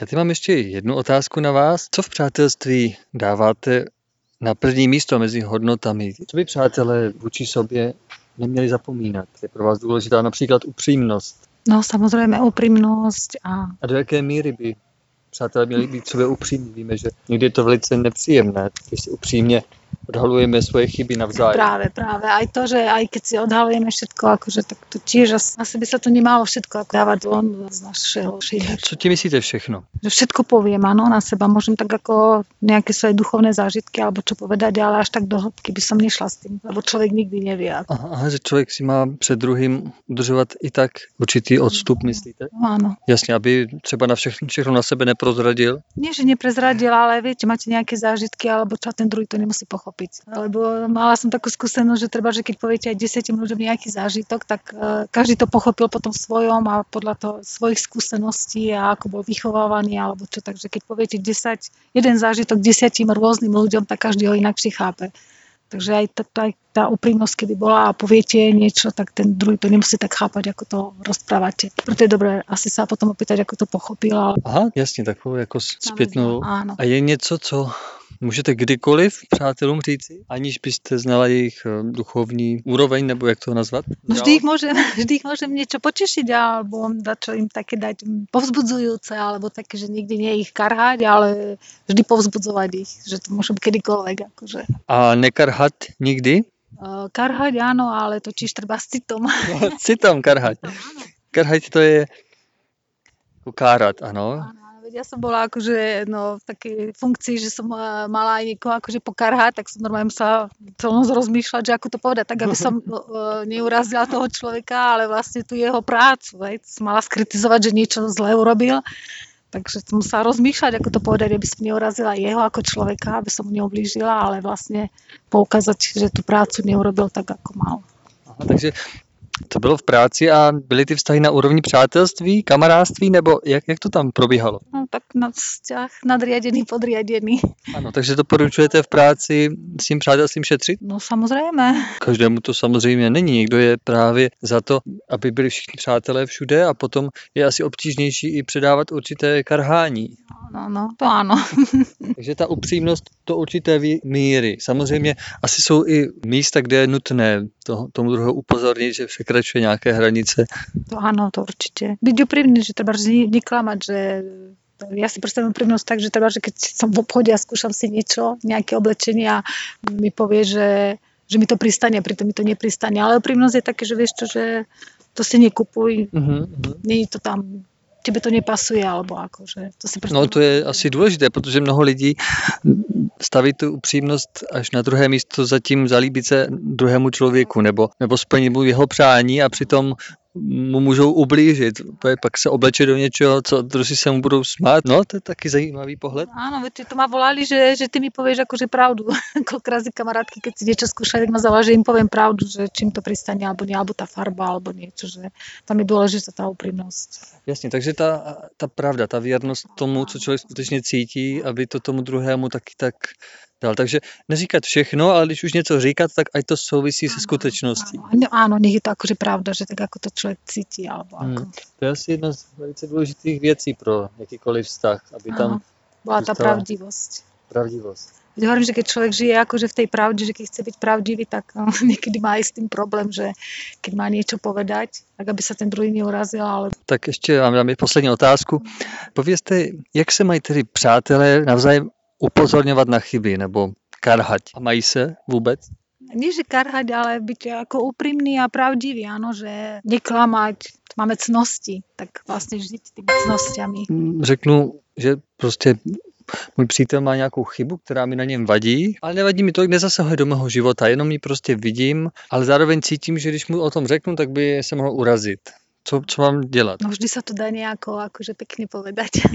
Myslíte, vždycky se dá ja pěkně mala pokarhať? Na takom pohovore som mala takú otázku, že mala by som zamestnanca, ktorý by akože zapáchal, takže ako, ako by som mu to povedala, že proste ostatným kolegom vadí a že vlastne, že nech sa treba rozprávať, to bolo, to bola taká skúsenosť, že vlastne podať to tomu akože zamestnancovi, že tak by som ho pozvala do tej trebárs e, Koupelny. kúpeľne a že však akože by som aj mydlo požičala alebo ručník, tak nejako, ale nie, že by som povedala, že páchne, chod sa osprchovať, že, tak to nie, ale nejako, ja neviem, nejako. No, povězte, jak byste to vyřešila? To je velice, velice zajímavý případ. No, ak sa to povie, s citom, s citom by som to povedala, aby som ho neurazila. Tak mi to povězte, ať citem. Já, mě by zajímalo, jak mi to s citem řeknete. Vy to asi musíte nějakým způsobem vyřešit kvůli těm ostatním zaměstnancům, Ano, kvůli ano, ano, jaké, ano. jaké musí harmonii na tom pracovišti, že? Takže to je velice nepříjemná situace, zvlášť pro vás. Vy vlastně s tím zaměstnancem nejste tak často v kontaktu, takže vás to tak neruší. Kúpila by mu mydlo. Dobře, děkujeme. Tak vážení posluchači, paní Alenkou se loučíme, děkujeme panu Petru Žukovi, který nás doprovodil a těšíme se na příště. Naslyšenou. child.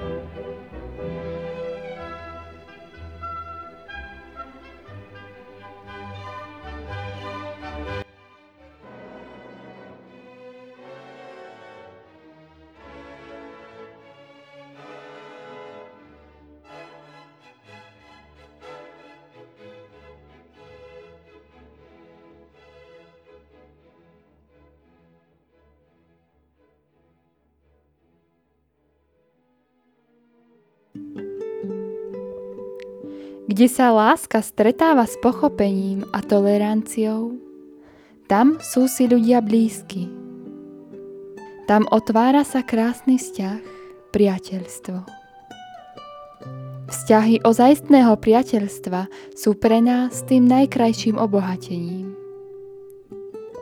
Láska je tým, čo nemôže chýbať v priateľstve. Ona stavia mosty a vytvára v nás vôľu byť druhému nápomocný. Vôľu mu porozumieť, aj keď môže byť iného druhu.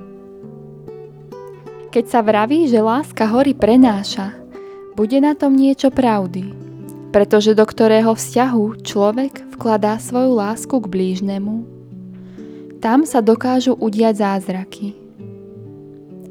Človek, ktorý rozdáva lásku okolo seba, aj keď môže často pociťovať nepochopenie, ten je už na ceste k nájdeniu pravého priateľstva. A kto je to vlastne ten najlepší priateľ?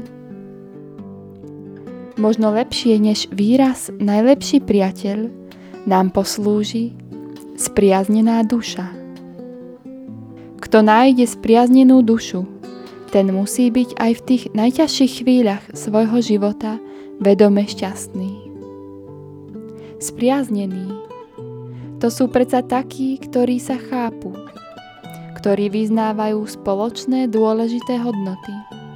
Samotný život v týchto hodnotách a občasné stretnutie sa a výmena prežití to je bohatstvo, ktoré všetkých v tomto krásnom vzťahu priateľstva vzájomne posilňuje. Dáva vedomie, že človek nie je v tomto zvláštnom svete sám. Spriaznení môžu zažívať radosť už len zo stretnutia. Možno sa dokážu dlhé hodiny osviežujúco rozprávať a pritom im šťastie prúdi v krvi. Alebo môžu pri sebe tichúčko mlčať, zdieľať len radosť zo samotnej prítomnosti. Pretože aj tam, kde sa veľa nehovorí, môže byť vrúcný vzťah, v ktorom sa ľudia navzájom vážia a posilňujú sa v tom najlepšom. Hovorí sa tiež, že kto hľadá, nájde. Už v dávnych časoch nám túto múdrosť zanechal Pán Ježiš. Za týmto povzbudením k hľadaniu s nádejou nám tiež povedal Hľadajte najprv kráľovstvo nebeské a všetko ostatné vám bude pridané. Tak veľmi sa tieto slova týkajú aj samotného priateľstva. Ľuďom, ktorí sú s mnohým v dnešnej dobe nespokojní, tak často chýba opravdový priateľ. Chápajúci, podporujúci. Taký, ktorý chce kráčať tým istým smerom. Keď človek neustane, ale bude sa riadiť hlasom svojho srdca, ono mu našepká, čo má v živote pravú hodnotu. Kto bude nasledovať svoj cit, zmysel pre pravdu, ktorá bude jeho srdcu najdrahšia. Ten časom musí nájsť aj spriaznenú dušu najlepšieho priateľa. Pretože najprv hľadal hodnoty, všetko ostatné mu bude pridané.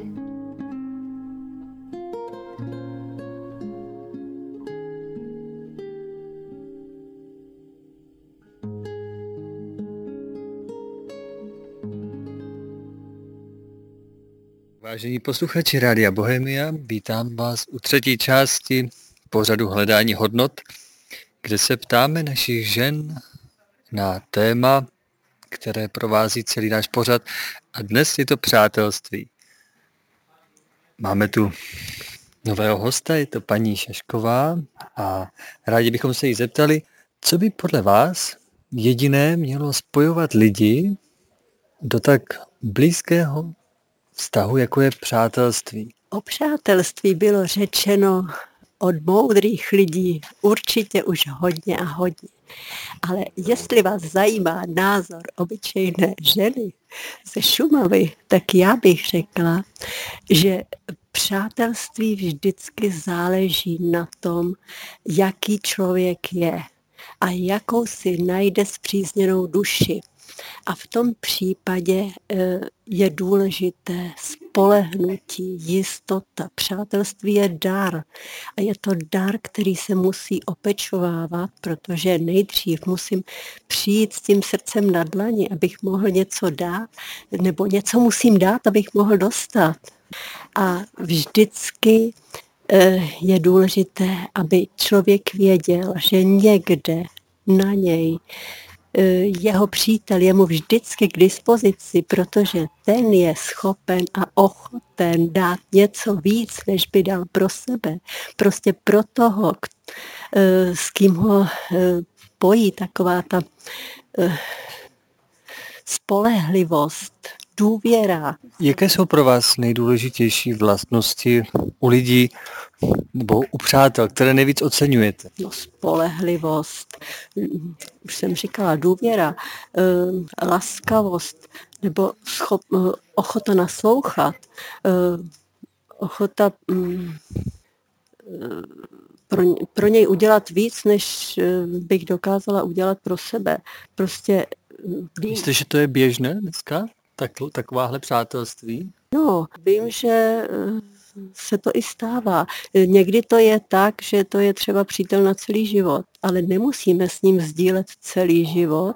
E, třeba se po letech sejdete a zjistíte, že si stále máte co říct, jak jste si třeba znali jako děti, e, jak jste měli společné zájmy, jak jste si důvěřovali. A mm, já věřím, že to tak jako vždycky záleží na tom, jak, jaký, jaký ten člověk je a jaké má ty charakterové vlastnosti, jestli dokáže opravdu eh, třeba být věrný v tom, že svěřené eh, jenom pro něj svěřenému eh, myšlenky nebo zážitky, prožitky nedává již nikdy dál a nenechá do toho jejich vztahu a do těch jejich tajemství vniknout někoho jiného, cizího. A prostě... Eh, a co když se dostane, co když dá ty svěřené myšlenky dál, co potom? To už není přítel? Záleží zase na tom, jak ten druhý dokáže odpustit a do, do jaké míry to bylo závažné. Eh, já třeba ve svém okolí jsem se setkala s tím, že dva muži spolu kamarádili jako děti a najednou potom pro nějakou pomluvu nebo, nebo pro nějaký zásah eh, zvenčí třetí osoby eh, se dokázali rozejít, ale oba byli hrdí na tolik, že si nedokázali o tom pohovořit a mračili se na sebe a i když se snažilo třeba okolí eh, je nějakým způsobem dát dohromady, protože všem to bylo divné, proč takhle spolu přestali, ale eh, oni prostě eh, stále hledají to odpuštění a stále hledají zase to ztracené, co kdy k sobě měli. Myslím si, že hodně by pomohlo tady vás nekomunikace a myslím, že by hodně pomohlo, kdyby si o tom chtěli pohovořit. A takže myslíte, že v přátelství je důležitá komunikace? Já myslím, že jo. Na to, aby si vyjasnili jako mm, své postoje, ale zase, víte, ono je taky nádherné, když dokážou dva přátelé spolu jen tak sdílet a dokážou spolu i mlčet. Prostě to je, to je tak nádherné, že tím jsem se setkala třeba u dvou starých babiček, a oni prostě si v chvíli povídali a potom najednou takové ticho. A teď si říkáte, co se děje. A oni byli každá pohroužená ve svých myšlenkách. Ale prostě byli tak šťastné, to z nich úplně zářilo to štěstí. Takže jako, já bych řekla, že i tak je to možné. Nevím. Před, před chvílí jsme hovořili s Alenkou o přátelství také a ona rozlišuje mezi přátelstvím a kamarádstvím. Hmm. Ona rozděluje jakési, jak, jakési stupně přátelství, blízkosti. Máte něco tak, takového? Já si myslím, že kamarádů může mít člověk eh, hodně a zvlášť ten, který se cítí být všude zdejší, který eh, jako eh, jsou lidé, kteří jsou otevření natolik, že najednou jsou jako se všemi eh, jako, jako kamaráčtí. A já si myslím, že blízký přítel ten, těch v životě mnoho, mnoho není, protože tam je opravdu to souznění a ta, ta skutečná spolehlivost, ohledu, plnost tolerance, ochota pomoci, nebo já nevím, ale myslím si, že to je mnohem vyšší stupeň a nezáleží na tom, jestli to je přátelství muže a ženy, eh, prostě, mm, nebo dvou mužů, dvou žen. Já, eh, já nevím, já bych řekla, že vždycky záleží na těch eh, hodnotách toho člověka. Zmínila jste přátelství muže a ženy. Myslíte si, že, že takové přátelství mohou, takové blízké přátelství muže a ženy může, řekněme, být bez nějakých, řekněme, hlubších citů, které se mohou vyvinout, nebo že, že je vždycky potřeba, aby si ta žena byla vědomá těch sil, které působí i v tom přírodním světě a vždy na to dbala na svoji jakousi eh, ochranu. Co si o to myslíte? Já si myslím, že je to možné eh, přátelství muže a ženy. Že eh, vždycky záleží na tom, jaké si stanovíme hranice a kam až eh, bychom třeba mohli nechat ten vztah přerůst. Ale jako určitě to přátelství, eh, já, já tu zkušenost nemám, ale jako věřím tomu, že to tak je možné, že to tak je možné, protože třeba uh, můžou spolu sdílet nějaké společné zájmy, které uh, zase uh, jim neposkytuje jako uh, třeba uh, ženě žena, muži muž, ale prostě dokážou, protože eh, tam určitě je ta tenká hranice, eh, že dokáže, že i muž dokáže být nakloněn těm ženským eh, prvkům jako, jako přítel, jako kamarád. Spíš přítel. Řekla bych, že, že to je možné. Nevím, nedokážu to zdůvodnit, ale řekla bych, že jo. Věřím, já, já tomu věřím, já jsem optimista. tak určitě to, je to o jakési i té vnitřní čistotě úmyslu toho, že i ten muž, i ta žena ctí určité hranice, protože víme, že jsou určité hranice, za které, když se mm, lidé dostanou, tak... Eh, se to nedá vrátit zpátky. Ano, ano, ano. Přesně tak. tak co byste doporučila dneš, dnešním ženám, co se týče, když se rozhlédneme, tak, tak tak ta doba káže jakéhosi volného přátelství všech se všema.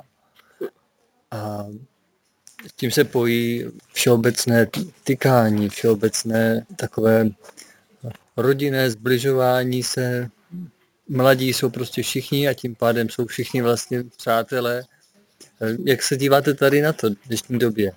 O, když to vezmeme z pohledu, že jste prožila třeba i něco, co my jsme neprožili a proto nás můžete obohatit. Nevím, co jsem směla prožít, ale vím, že e, zase to záleží na těch hranicích, co si člověk sám sobě e, chce dovolit, co e, by bylo proti jeho svědomí. Takže je určitě dobré nějaká umírněnost tom, eh, že mm, si hned nedokážu, já sama za sebe si hned nedokážu navaž, navazovat eh, s lidmi tak hluboký jako eh, vztah v tom, že bych honem rychle mm, byl to kamarád a za dvě hodiny kamarád nebyl, nebo přítel za, za nějaký čas nebyl. Prostě já musím mít tu jistotu toho prožitku, že vím, že to je člověk, s kterým souzním, s kterým si dokážeme důvěřovat, aniž bychom si to třeba řekli, ale to, to prostě vycítíte, to vycítíte. A e, stalo se mi, že e, jsem potkala jednu ženu úplně náhodně a normálně jsme si padli do náruče, až, jsem, až jsme se obě divili, co se stalo. Tak jsme se prostě někdy takhle museli nevím, museli jsme se někdy potkat, ale prostě uh, přišlo to tak, tak z nenadání, až nás to skutečně obě překvapilo.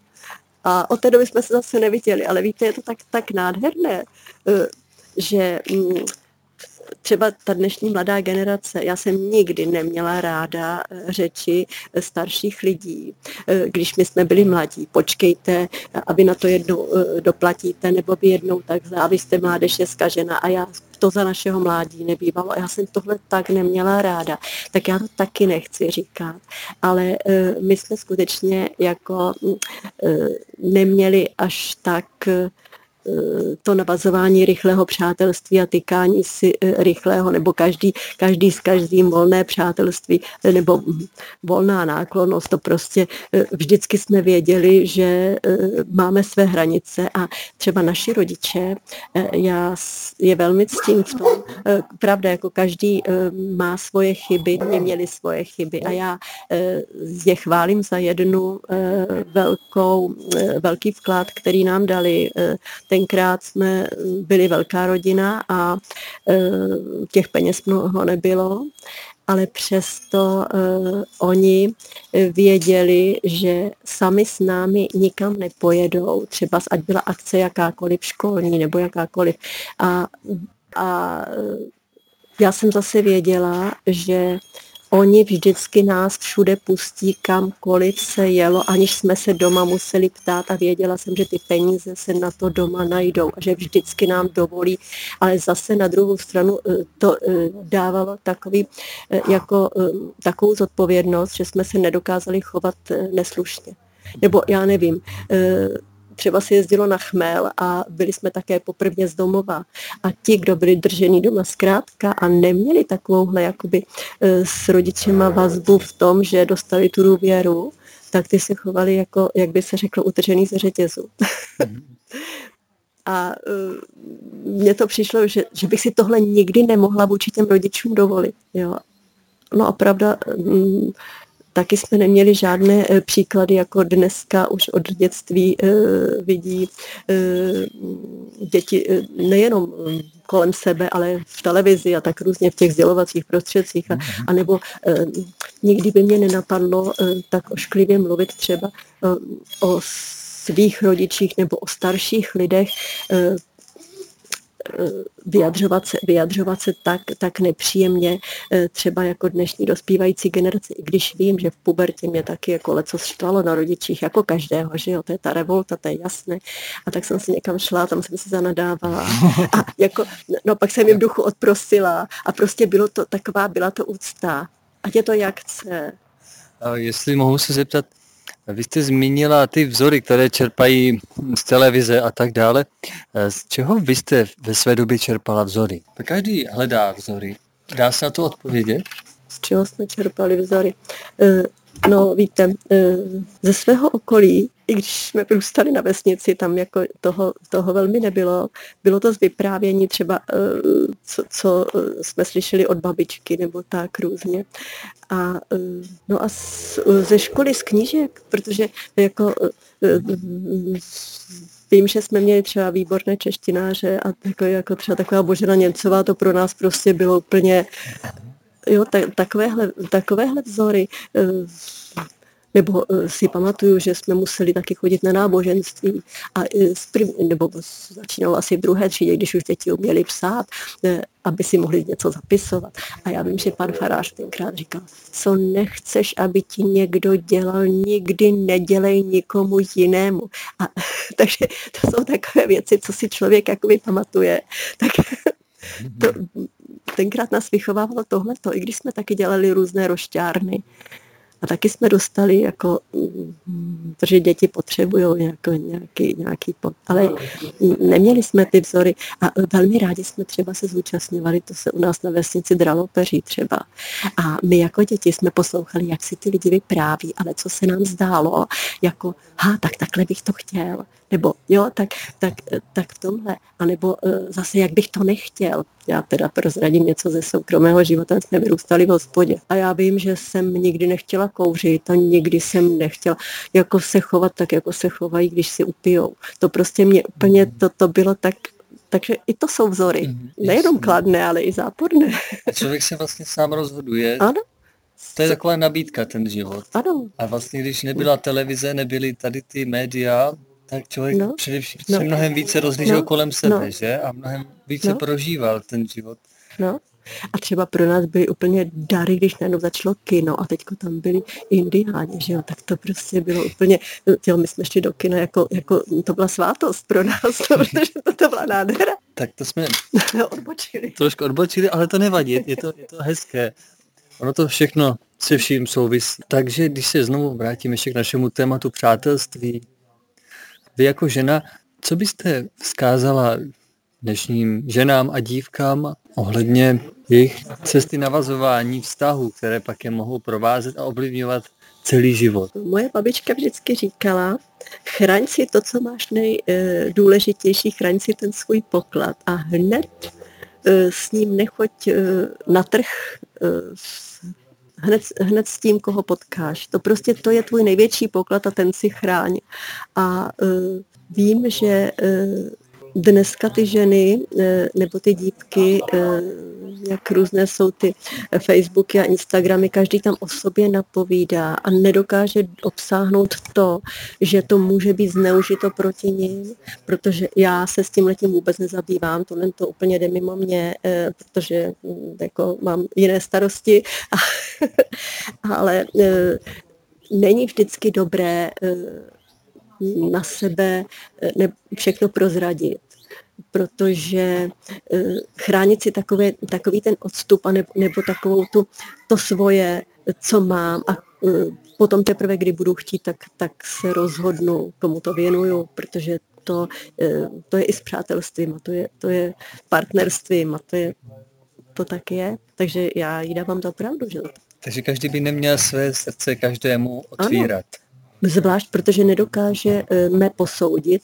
Eh, já jsem totiž vždycky si myslela, že všechno je, já jsem byla velice naivní a jsem pořád ještě teď, eh, že tak, jak to je, tak to je. A ne, že to je všechno jinak. Jo, protože... To mi vysvětlete, prosím. Já vám to vysvětlím. Protože když jsme končili vysokou školu, bylo poslední zvonění. A kluci, kteří stáli v čele ročníku, jak byli takový ty naši předáci, tak měli heslo všechno je jinak.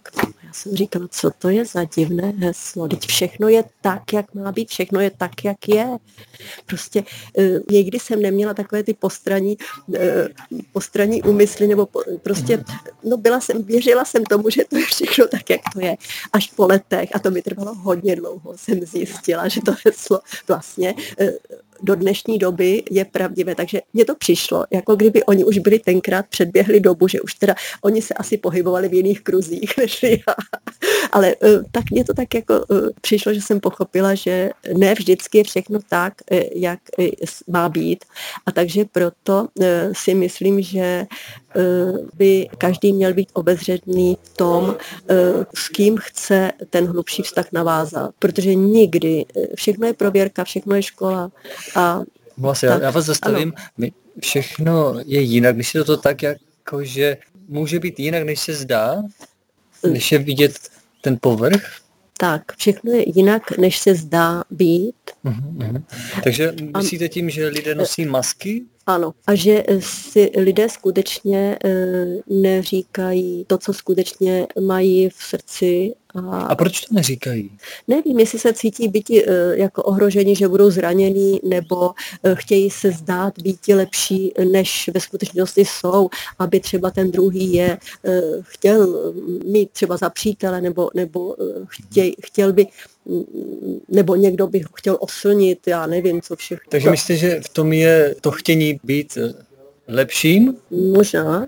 A možná ještě, že v tom hesle tenkrát bylo i to, že jsme vlastně žili v době e, socialismu, takže možná, že taky e, jako někdy člověk nevěděl, nevěděl, kde co se smí říkat. možná i v to v tom ty chlapci tenkrát viděli, protože to tak bylo. Takže jste za mnohem větší upřímnost ve společnosti. To určitě, určitě. A vy používáte upřímnost, když je těžká pro druhé? No, já se to učím. Aha, to se učíme asi všichni, protože vím sám, že je velice těžké někdy být upřímný, říct to, co skutečně cítím, když vím, že ten druhý to nechce slyšet. Ano a zvlášť eh, jako vím, že eh, je hodně důležité, aby člověk i to nepříjemné dokázal říct lásky plně. Aby to, protože to, to s tím jako mám velké problémy samozřejmě a řekla bych, že asi se s tím potýká jako hodně lidí, mm, aby mm, taky, taky maskuju taky maskuju a snažím se být lepší v tom, že bych to ráda všechno odložila.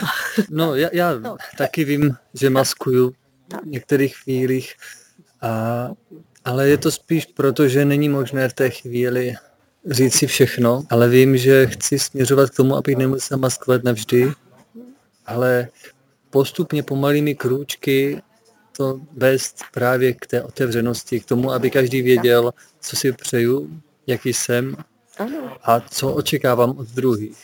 A ono se to potom všechno kolem mě vyskládá usadí. Přesně tak to je. A je to pravda, že člověk se učí celý život, pokud se učit chce.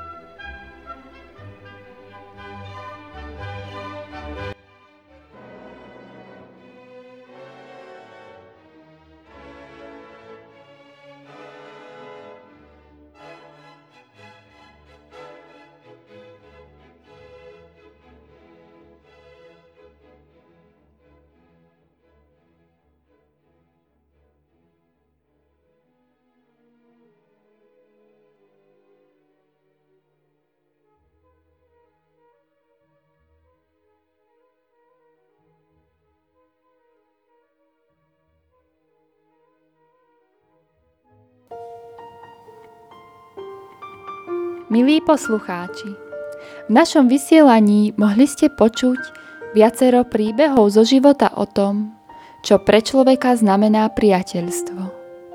Kde a ako ho môžeme nájsť a nachádzame. Aké je a ako si ho môžeme udržať a živiť ho. Ako a prečo si dať pozor pred unáhleným spriateľením sa. Alebo ako si v priateľstve pomáhať ako obstáť ako priateľ, ako človek. Každý z nás je pre niekoho priateľom. A v tejto nádhernej úlohe je pre každého z nás tiež rozvoj bez konca. Vždy predsa môžeme byť lepšími, než sme dnes. Studnica múdrosti života je pre nás nevyčerpateľná. Pokúsili sme sa pre vás tak vybrať aspoň pár pohľadov dobrých ľudí, rozprávanie z ich bežného života, aby sme vám ich smeli priniesť pre zamyslenie a inšpiráciu. Skúmajte sami, či sme našli hodnoty.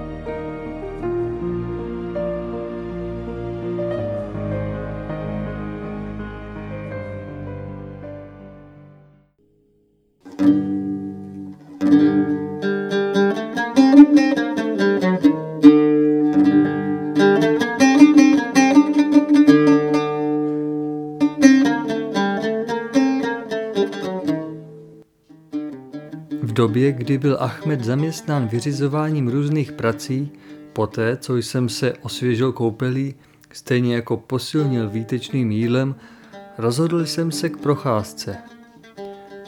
Zamenil jsem klobouk za res a použil zadní brány budovy jako východu, neboť hlavní vchod byl dle Achmedova vyprávění nepochybně pozorován a pomalu jsem se loudal dolů přístavišti lodí.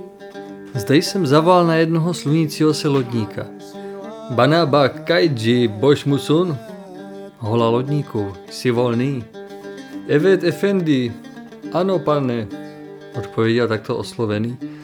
V klidu jsem nastoupil a požádal vesláře, aby mne vyvezl daleko do Bosporu.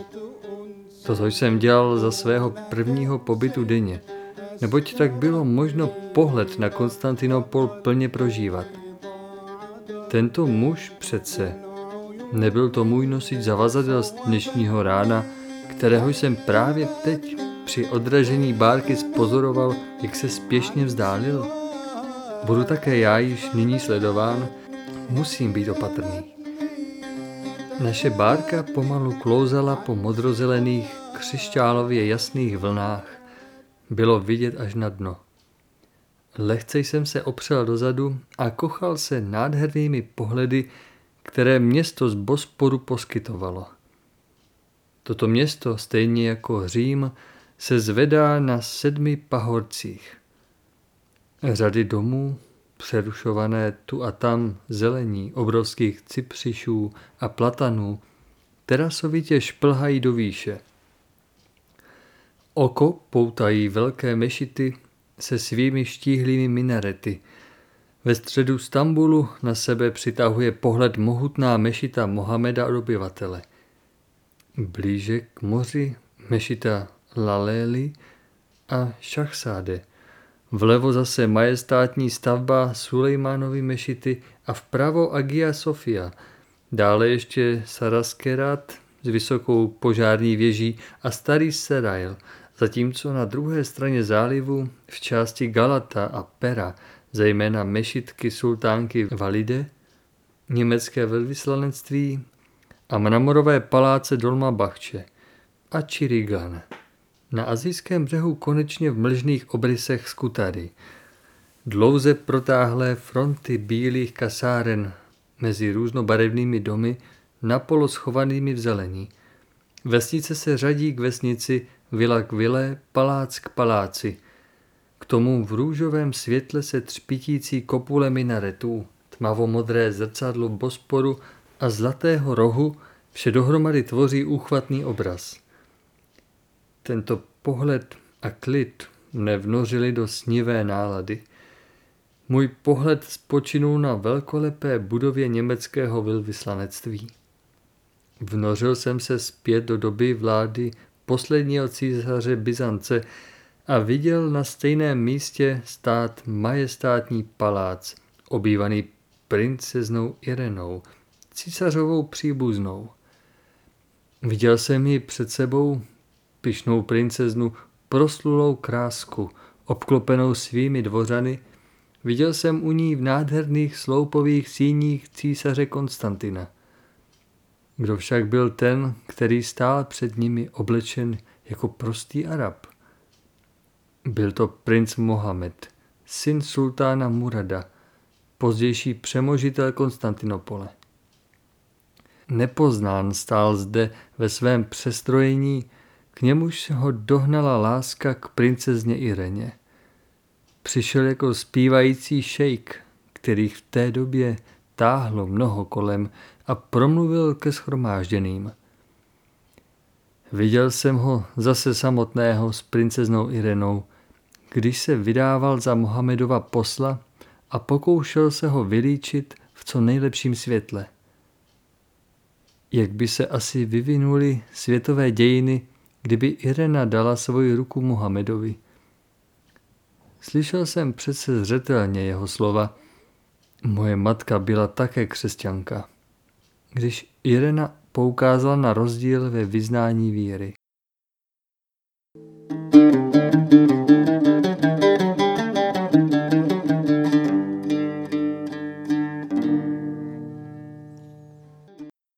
myšlenky se toulaly dále. Viděl jsem množství vojska, které rukovalo k nastávajícímu sultánovi Mohamedovi. Mohamed sám stál uprostřed své tělesné stráže janičářů, pozorován císařem Konstantinem, stojícím se svojí družinou na posledním rozhodujícím útoku Konstantinův zoufalý výkřik. Stojím se svojí družinou na střeše svatorománské věže, viděl jsem potom týdny trvající hlítý boj, slyšel při posledním rozhodujícím útoku Konstantinův zoufalý výkřik. Není zde nějaký křesťan, který by mne chtěl zabít. A viděl ho potom padnout pod údory nepřátel. Osud Konstantinopole byl spečetěn 29. května 1453. Vynořil se přede mnou jiný obraz. Viděl jsem Mohameda vysoko na koni ve svaté Sofii, ve zlaté zbroji s mečem v ruce a se štítem na zádech. Nechal si podat ký se zvoláním dosti modlářství. Bohu, Jednomu bohu věnuji tento dům.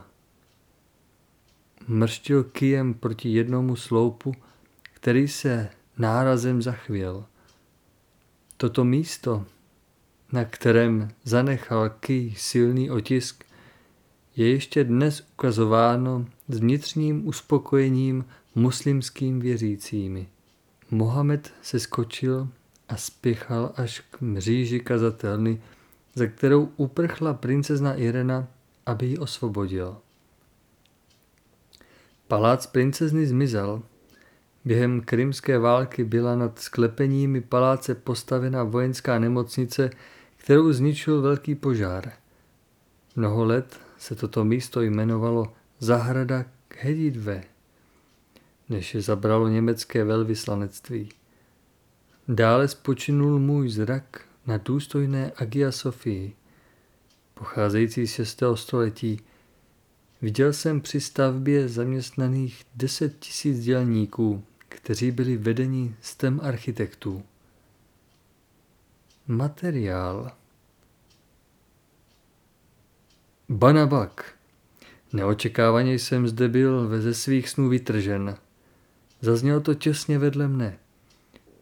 Varovné zavolání ale přišlo pozdě, neboť v příštím okamžiku jsem se již nacházel ve vlnách Bosporu, vymrštěn mohutným úderem narazivší bárky a slyšel jsem dobře?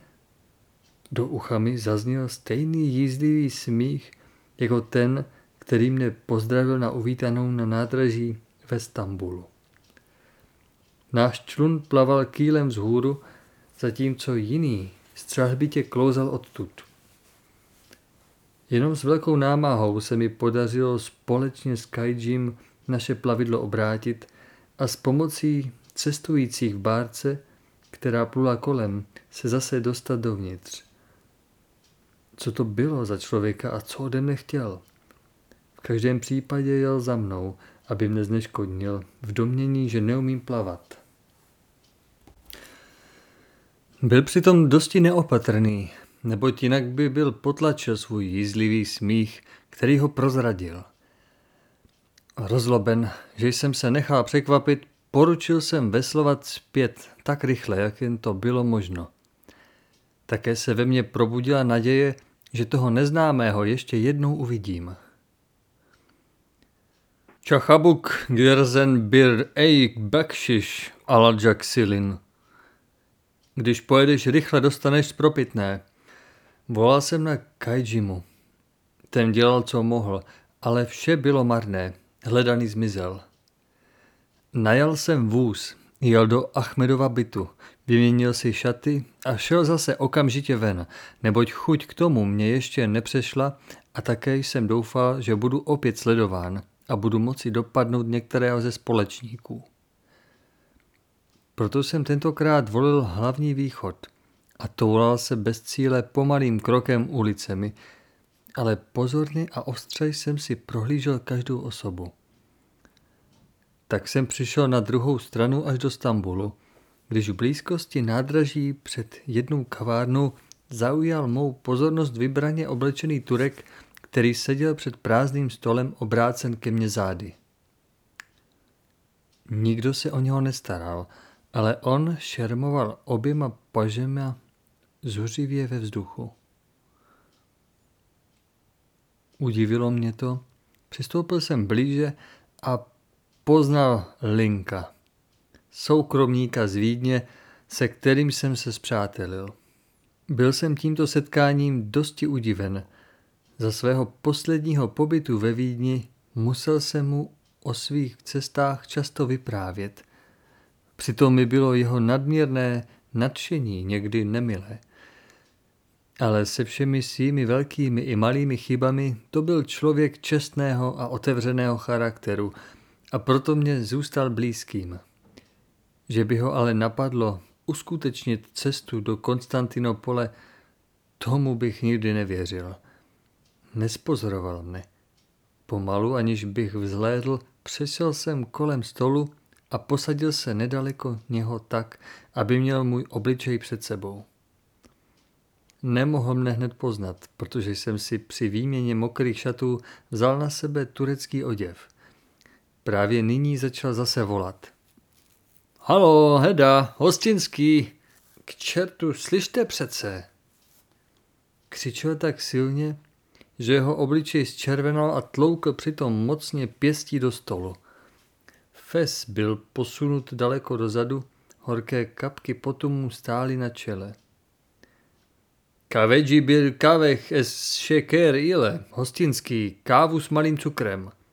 Volal jsem zase já.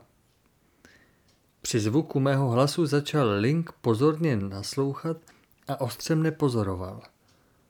Potom náhle jakoby vymrštěn do výše pružinou vyskočil, hřmotně se převrátili dvě židle. Vrhl se k mému stolu a opíraje se oběma rukama o stůl, setrval v této poloze dlouhé vteřiny. Potom naklonil svoji hlavu hodně dopředu a hltal mne přímo pohledem. Přitom začal velmi povážlivě pohybovat ušima, neochvějné to znamení nejvyššího vzrušení, což mne vždy přimělo k úsměvu. Obočí vytáhl vysoko vzhůru a sevřel pevně horní red mezi zuby tak, že umělecky stočené špičky jeho kníru se proti mně výhružně styčily, jako by mne chtěli probodnout. Vybuchl jsem v hlasitý smích. Linku, starý příteli, jak jste se zde ocitl a co zde hledáte? Nyní do něho vstoupila živost a pohyblivost. Jediným skokem se ocitl u stolu, objal mne oběma pažema a mlaska je líbal na obě tváře. Servus, servus, příteli, konečně jsem tě nalezl. Jak jsem se zde ocitl? Železnicí. Co zde hledám? Jednoho, který ke mně nechtěl přijít, totiž vás. Co chci dále? Cestovat s vámi, hledat dobrodružství, jezdit na koni, lovit, bojovat. Vy chcete s vámi cestovat, samozřejmě, radostně mi pokynul. Ale odkud víte? Všechno vím, všechno, alespoň to, co potřebuji vědět. Především to, že jste zde a že mne zase nepošlete pryč a nenecháte mne na holičkách. Není tomu tak? Když jsem vám ohlásil svoji návštěvu, odepsal jste mi, že bych přišel zbytečně, protože cestujete do Konstantinopole. Což nebylo přirozené, že jsem přijel hned sem. Mohu vás přece navštívit zde. Ano, nic mne nedrží. Nyní mi bylo všechno jasné. Link mi před krátkou dobou ohlásil svoji návštěvu, načež jsem mu dal zprávu o své nastávající cestě. Žertem jsem se ještě zmínil, že budu možná 10. března v Konstantinopoli, kde se může na mne zeptat u paní Millerové. Pera jim páse o Tonie 9. Jestliže bude mít chuť cestovat do Arábie a několik měsíců žít u Beduínů jako letní host. Link vzal můj žert vážně a přijel jsem již o několik dní dříve, aby mě neminul, neboť se psal teprve 9. březen. Tím mi nadrobil pěknou kaši. Na jednu stranu jsem byl tímto setkáním velice potěšen, ale bylo to pro mne i nepříjemné. Svou naprostou neznalostí zvyků a řečí mohl Link znamenat pro nás překážku. Jeho společnost by byla pro nás při hledání Achmedovi sestry přímo nebezpečná. Musel jsem tedy vynaložit všechnu sílu, abych ho od jeho úmyslu odradil. Dobře jsem věděl, že to bude těžké. Zase jsme se posadili. Hostinský přinesl kávu a na moje přání tutéž i prolinka. Proč mne nechává ten chlap zde tak dlouho sedět? bručel Link. Moje peníze jsou stejně tak dobré jako jiných. Když jste mluvil německy, hostinský vám vůbec nerozuměl. Uklidnil jsem ho. Zde v Bedekru přece stojí, že se lze Němčinou docela dobře odmluvit. Tedy mi musí tento čertovský chlapík také rozumět. Ještě se nemohl uklidnit. Ano, ale potom musíte navštívit lepší podniky. Vysvětlil jsem mu, směje se, jinak jste ztracen a musíte zemřít hladem. Nebudu se přece kvůli těmto člověkům extra učit turecky. Tuto hatlatinu nelze vůbec ze sebe dostat. Nyní nedůvěřivě pozoroval před ním stojící malý šále kávy ze všech stran. Zvedl ho opatrně dvěma prsty, nejprve zkoumavě srkal, spokojeně mlaskl a potom vypil obsah jedním tahem. To se stalo tak rychle, že jsem tomu nemohl zabránit. Nyní jsem však byl nemálo napět zvědavostí, co bude následovat. A sotva jsem mohl ještě zůstat vážný. Očekávané nadalo na sebe dlouho čekat. S víjícím supěním mrštil Link šálkem na zem tak, že se rozbil na tisíce střepů. Široce rozevřela ústa, uši započali svoji hru tak živě, že se zdálo, jako by chtěli dát výraz radosti ze škody, kterou majiteli způsobil. Jenom špičky kníru vysely smutně dolů a dívali se zvědavě do široka otevřených úst, ze kterých vycházely neartikulované zvuky. Po delším křečovitém dušení se konečně nadechl a dalekým obloukem vyvrhl již napolo polknutou kávovinovou sedlinu. Zatracený chlap ten hostinský, pronesl. Takový kousek mi vyvést. Počkej, já ti umyji tvoje špinavé uši. Přitom chtěl ke dveřím. Linku, Linku, zůstaňte zde, volal jsem na něho. Proč, k čemu? Myslíte si, že nechám hostinského nepotrestaného naplnit už tak malý šálek ještě do poloviny kávovinovou sedlinou? Ano, podívejte se přece na můj, je v něm právě tolik. Směje se, přidržel jsem mu před očima svůj šálek, do kterého se všetcek v rozpacích díval. Podle tureckého způsobu neobdržíte kávu jinak než jednou třetinou sedliny, vysvětlil jsem mu nyní. Ach tak, řekl náhle a usedl si. Potřásal je hlavou zase na svoje místo. Nyní pro mne začala těžká úloha. Odvrátit ho od jeho dobrodružného úmyslu, chtít se mnou cestovat. Opravdu mne velmi těší, že jsem zde s vámi a že jsem se s vámi setkal. Máte dobrý hotel? Zahájil jsem rozhovor. Jsem velmi spokojen. Bydlím v hotelu Stambul. Již dnes odpoledne učinil jsem si milou známost. Ten pán je sice již starý a má sebou svoji vnučku, chce se několik týdnů zdržet. Soukromník Weiss z Mnichova je velmi milý pán, odpověděl jsem klidně. Link nevěřil svým uším a obdivně na mne pohlédl. Hlavou mi bleskla spásná myšlenka a pokračoval jsem dále. Nemusíte být mými vědomostmi tak udiven, neboť pan Weiss přijel se mnou a pozval mne k návštěvě v hotelu Stambul. Tedy dnes poledne tam poprvé jedl a seznámil se s vámi. Milí příteli, řekl jsem naléhavě, jak by se vám líbilo, kdybyste se připojil k Patlu Weissovi? Tři až čtyři dny budu ještě zde a budu se vám zcela věnovat, abyste se mohl mnohému naučit. Pan Weiss bude zajisté velmi potěšen a já nyní, upřímně řečeno, neméně, protože mám před sebou úkol, který v sobě skrývá velmi mnoho nebezpečí. Tuto povinnost jsem převzal teprve dnes a předem jsem o tom nevěděl. Jeho uši se začaly povážlivě hýbat. Co? Zůstat zde? Zvolal. Neříkejte o tom už více ani slovo. Chcete-li zůstat mým přítelem? Myslíte, že jsem přijel do Konstantinopole, abych poznal nějakého mnichovského soukromníka? Jednou už jsem zde a cestuji s vámi. Zejména jdete-li vstříc nebezpečí, neboť to je to, co já hledám. Vzdychaje, smířil jsem se s tím a vstal jsem, rozhodnut ukázat mu tak brzy, jak jen bude možno nějakou stinnou stránku Orientu, aby ztratil chuť k dalšímu cestování. Neboť kdyby šel kus cesty se mnou, nebylo by více možné pomýšlet na návrat a já jsem se obával, že bude svého rozhodnutí brzy litovat.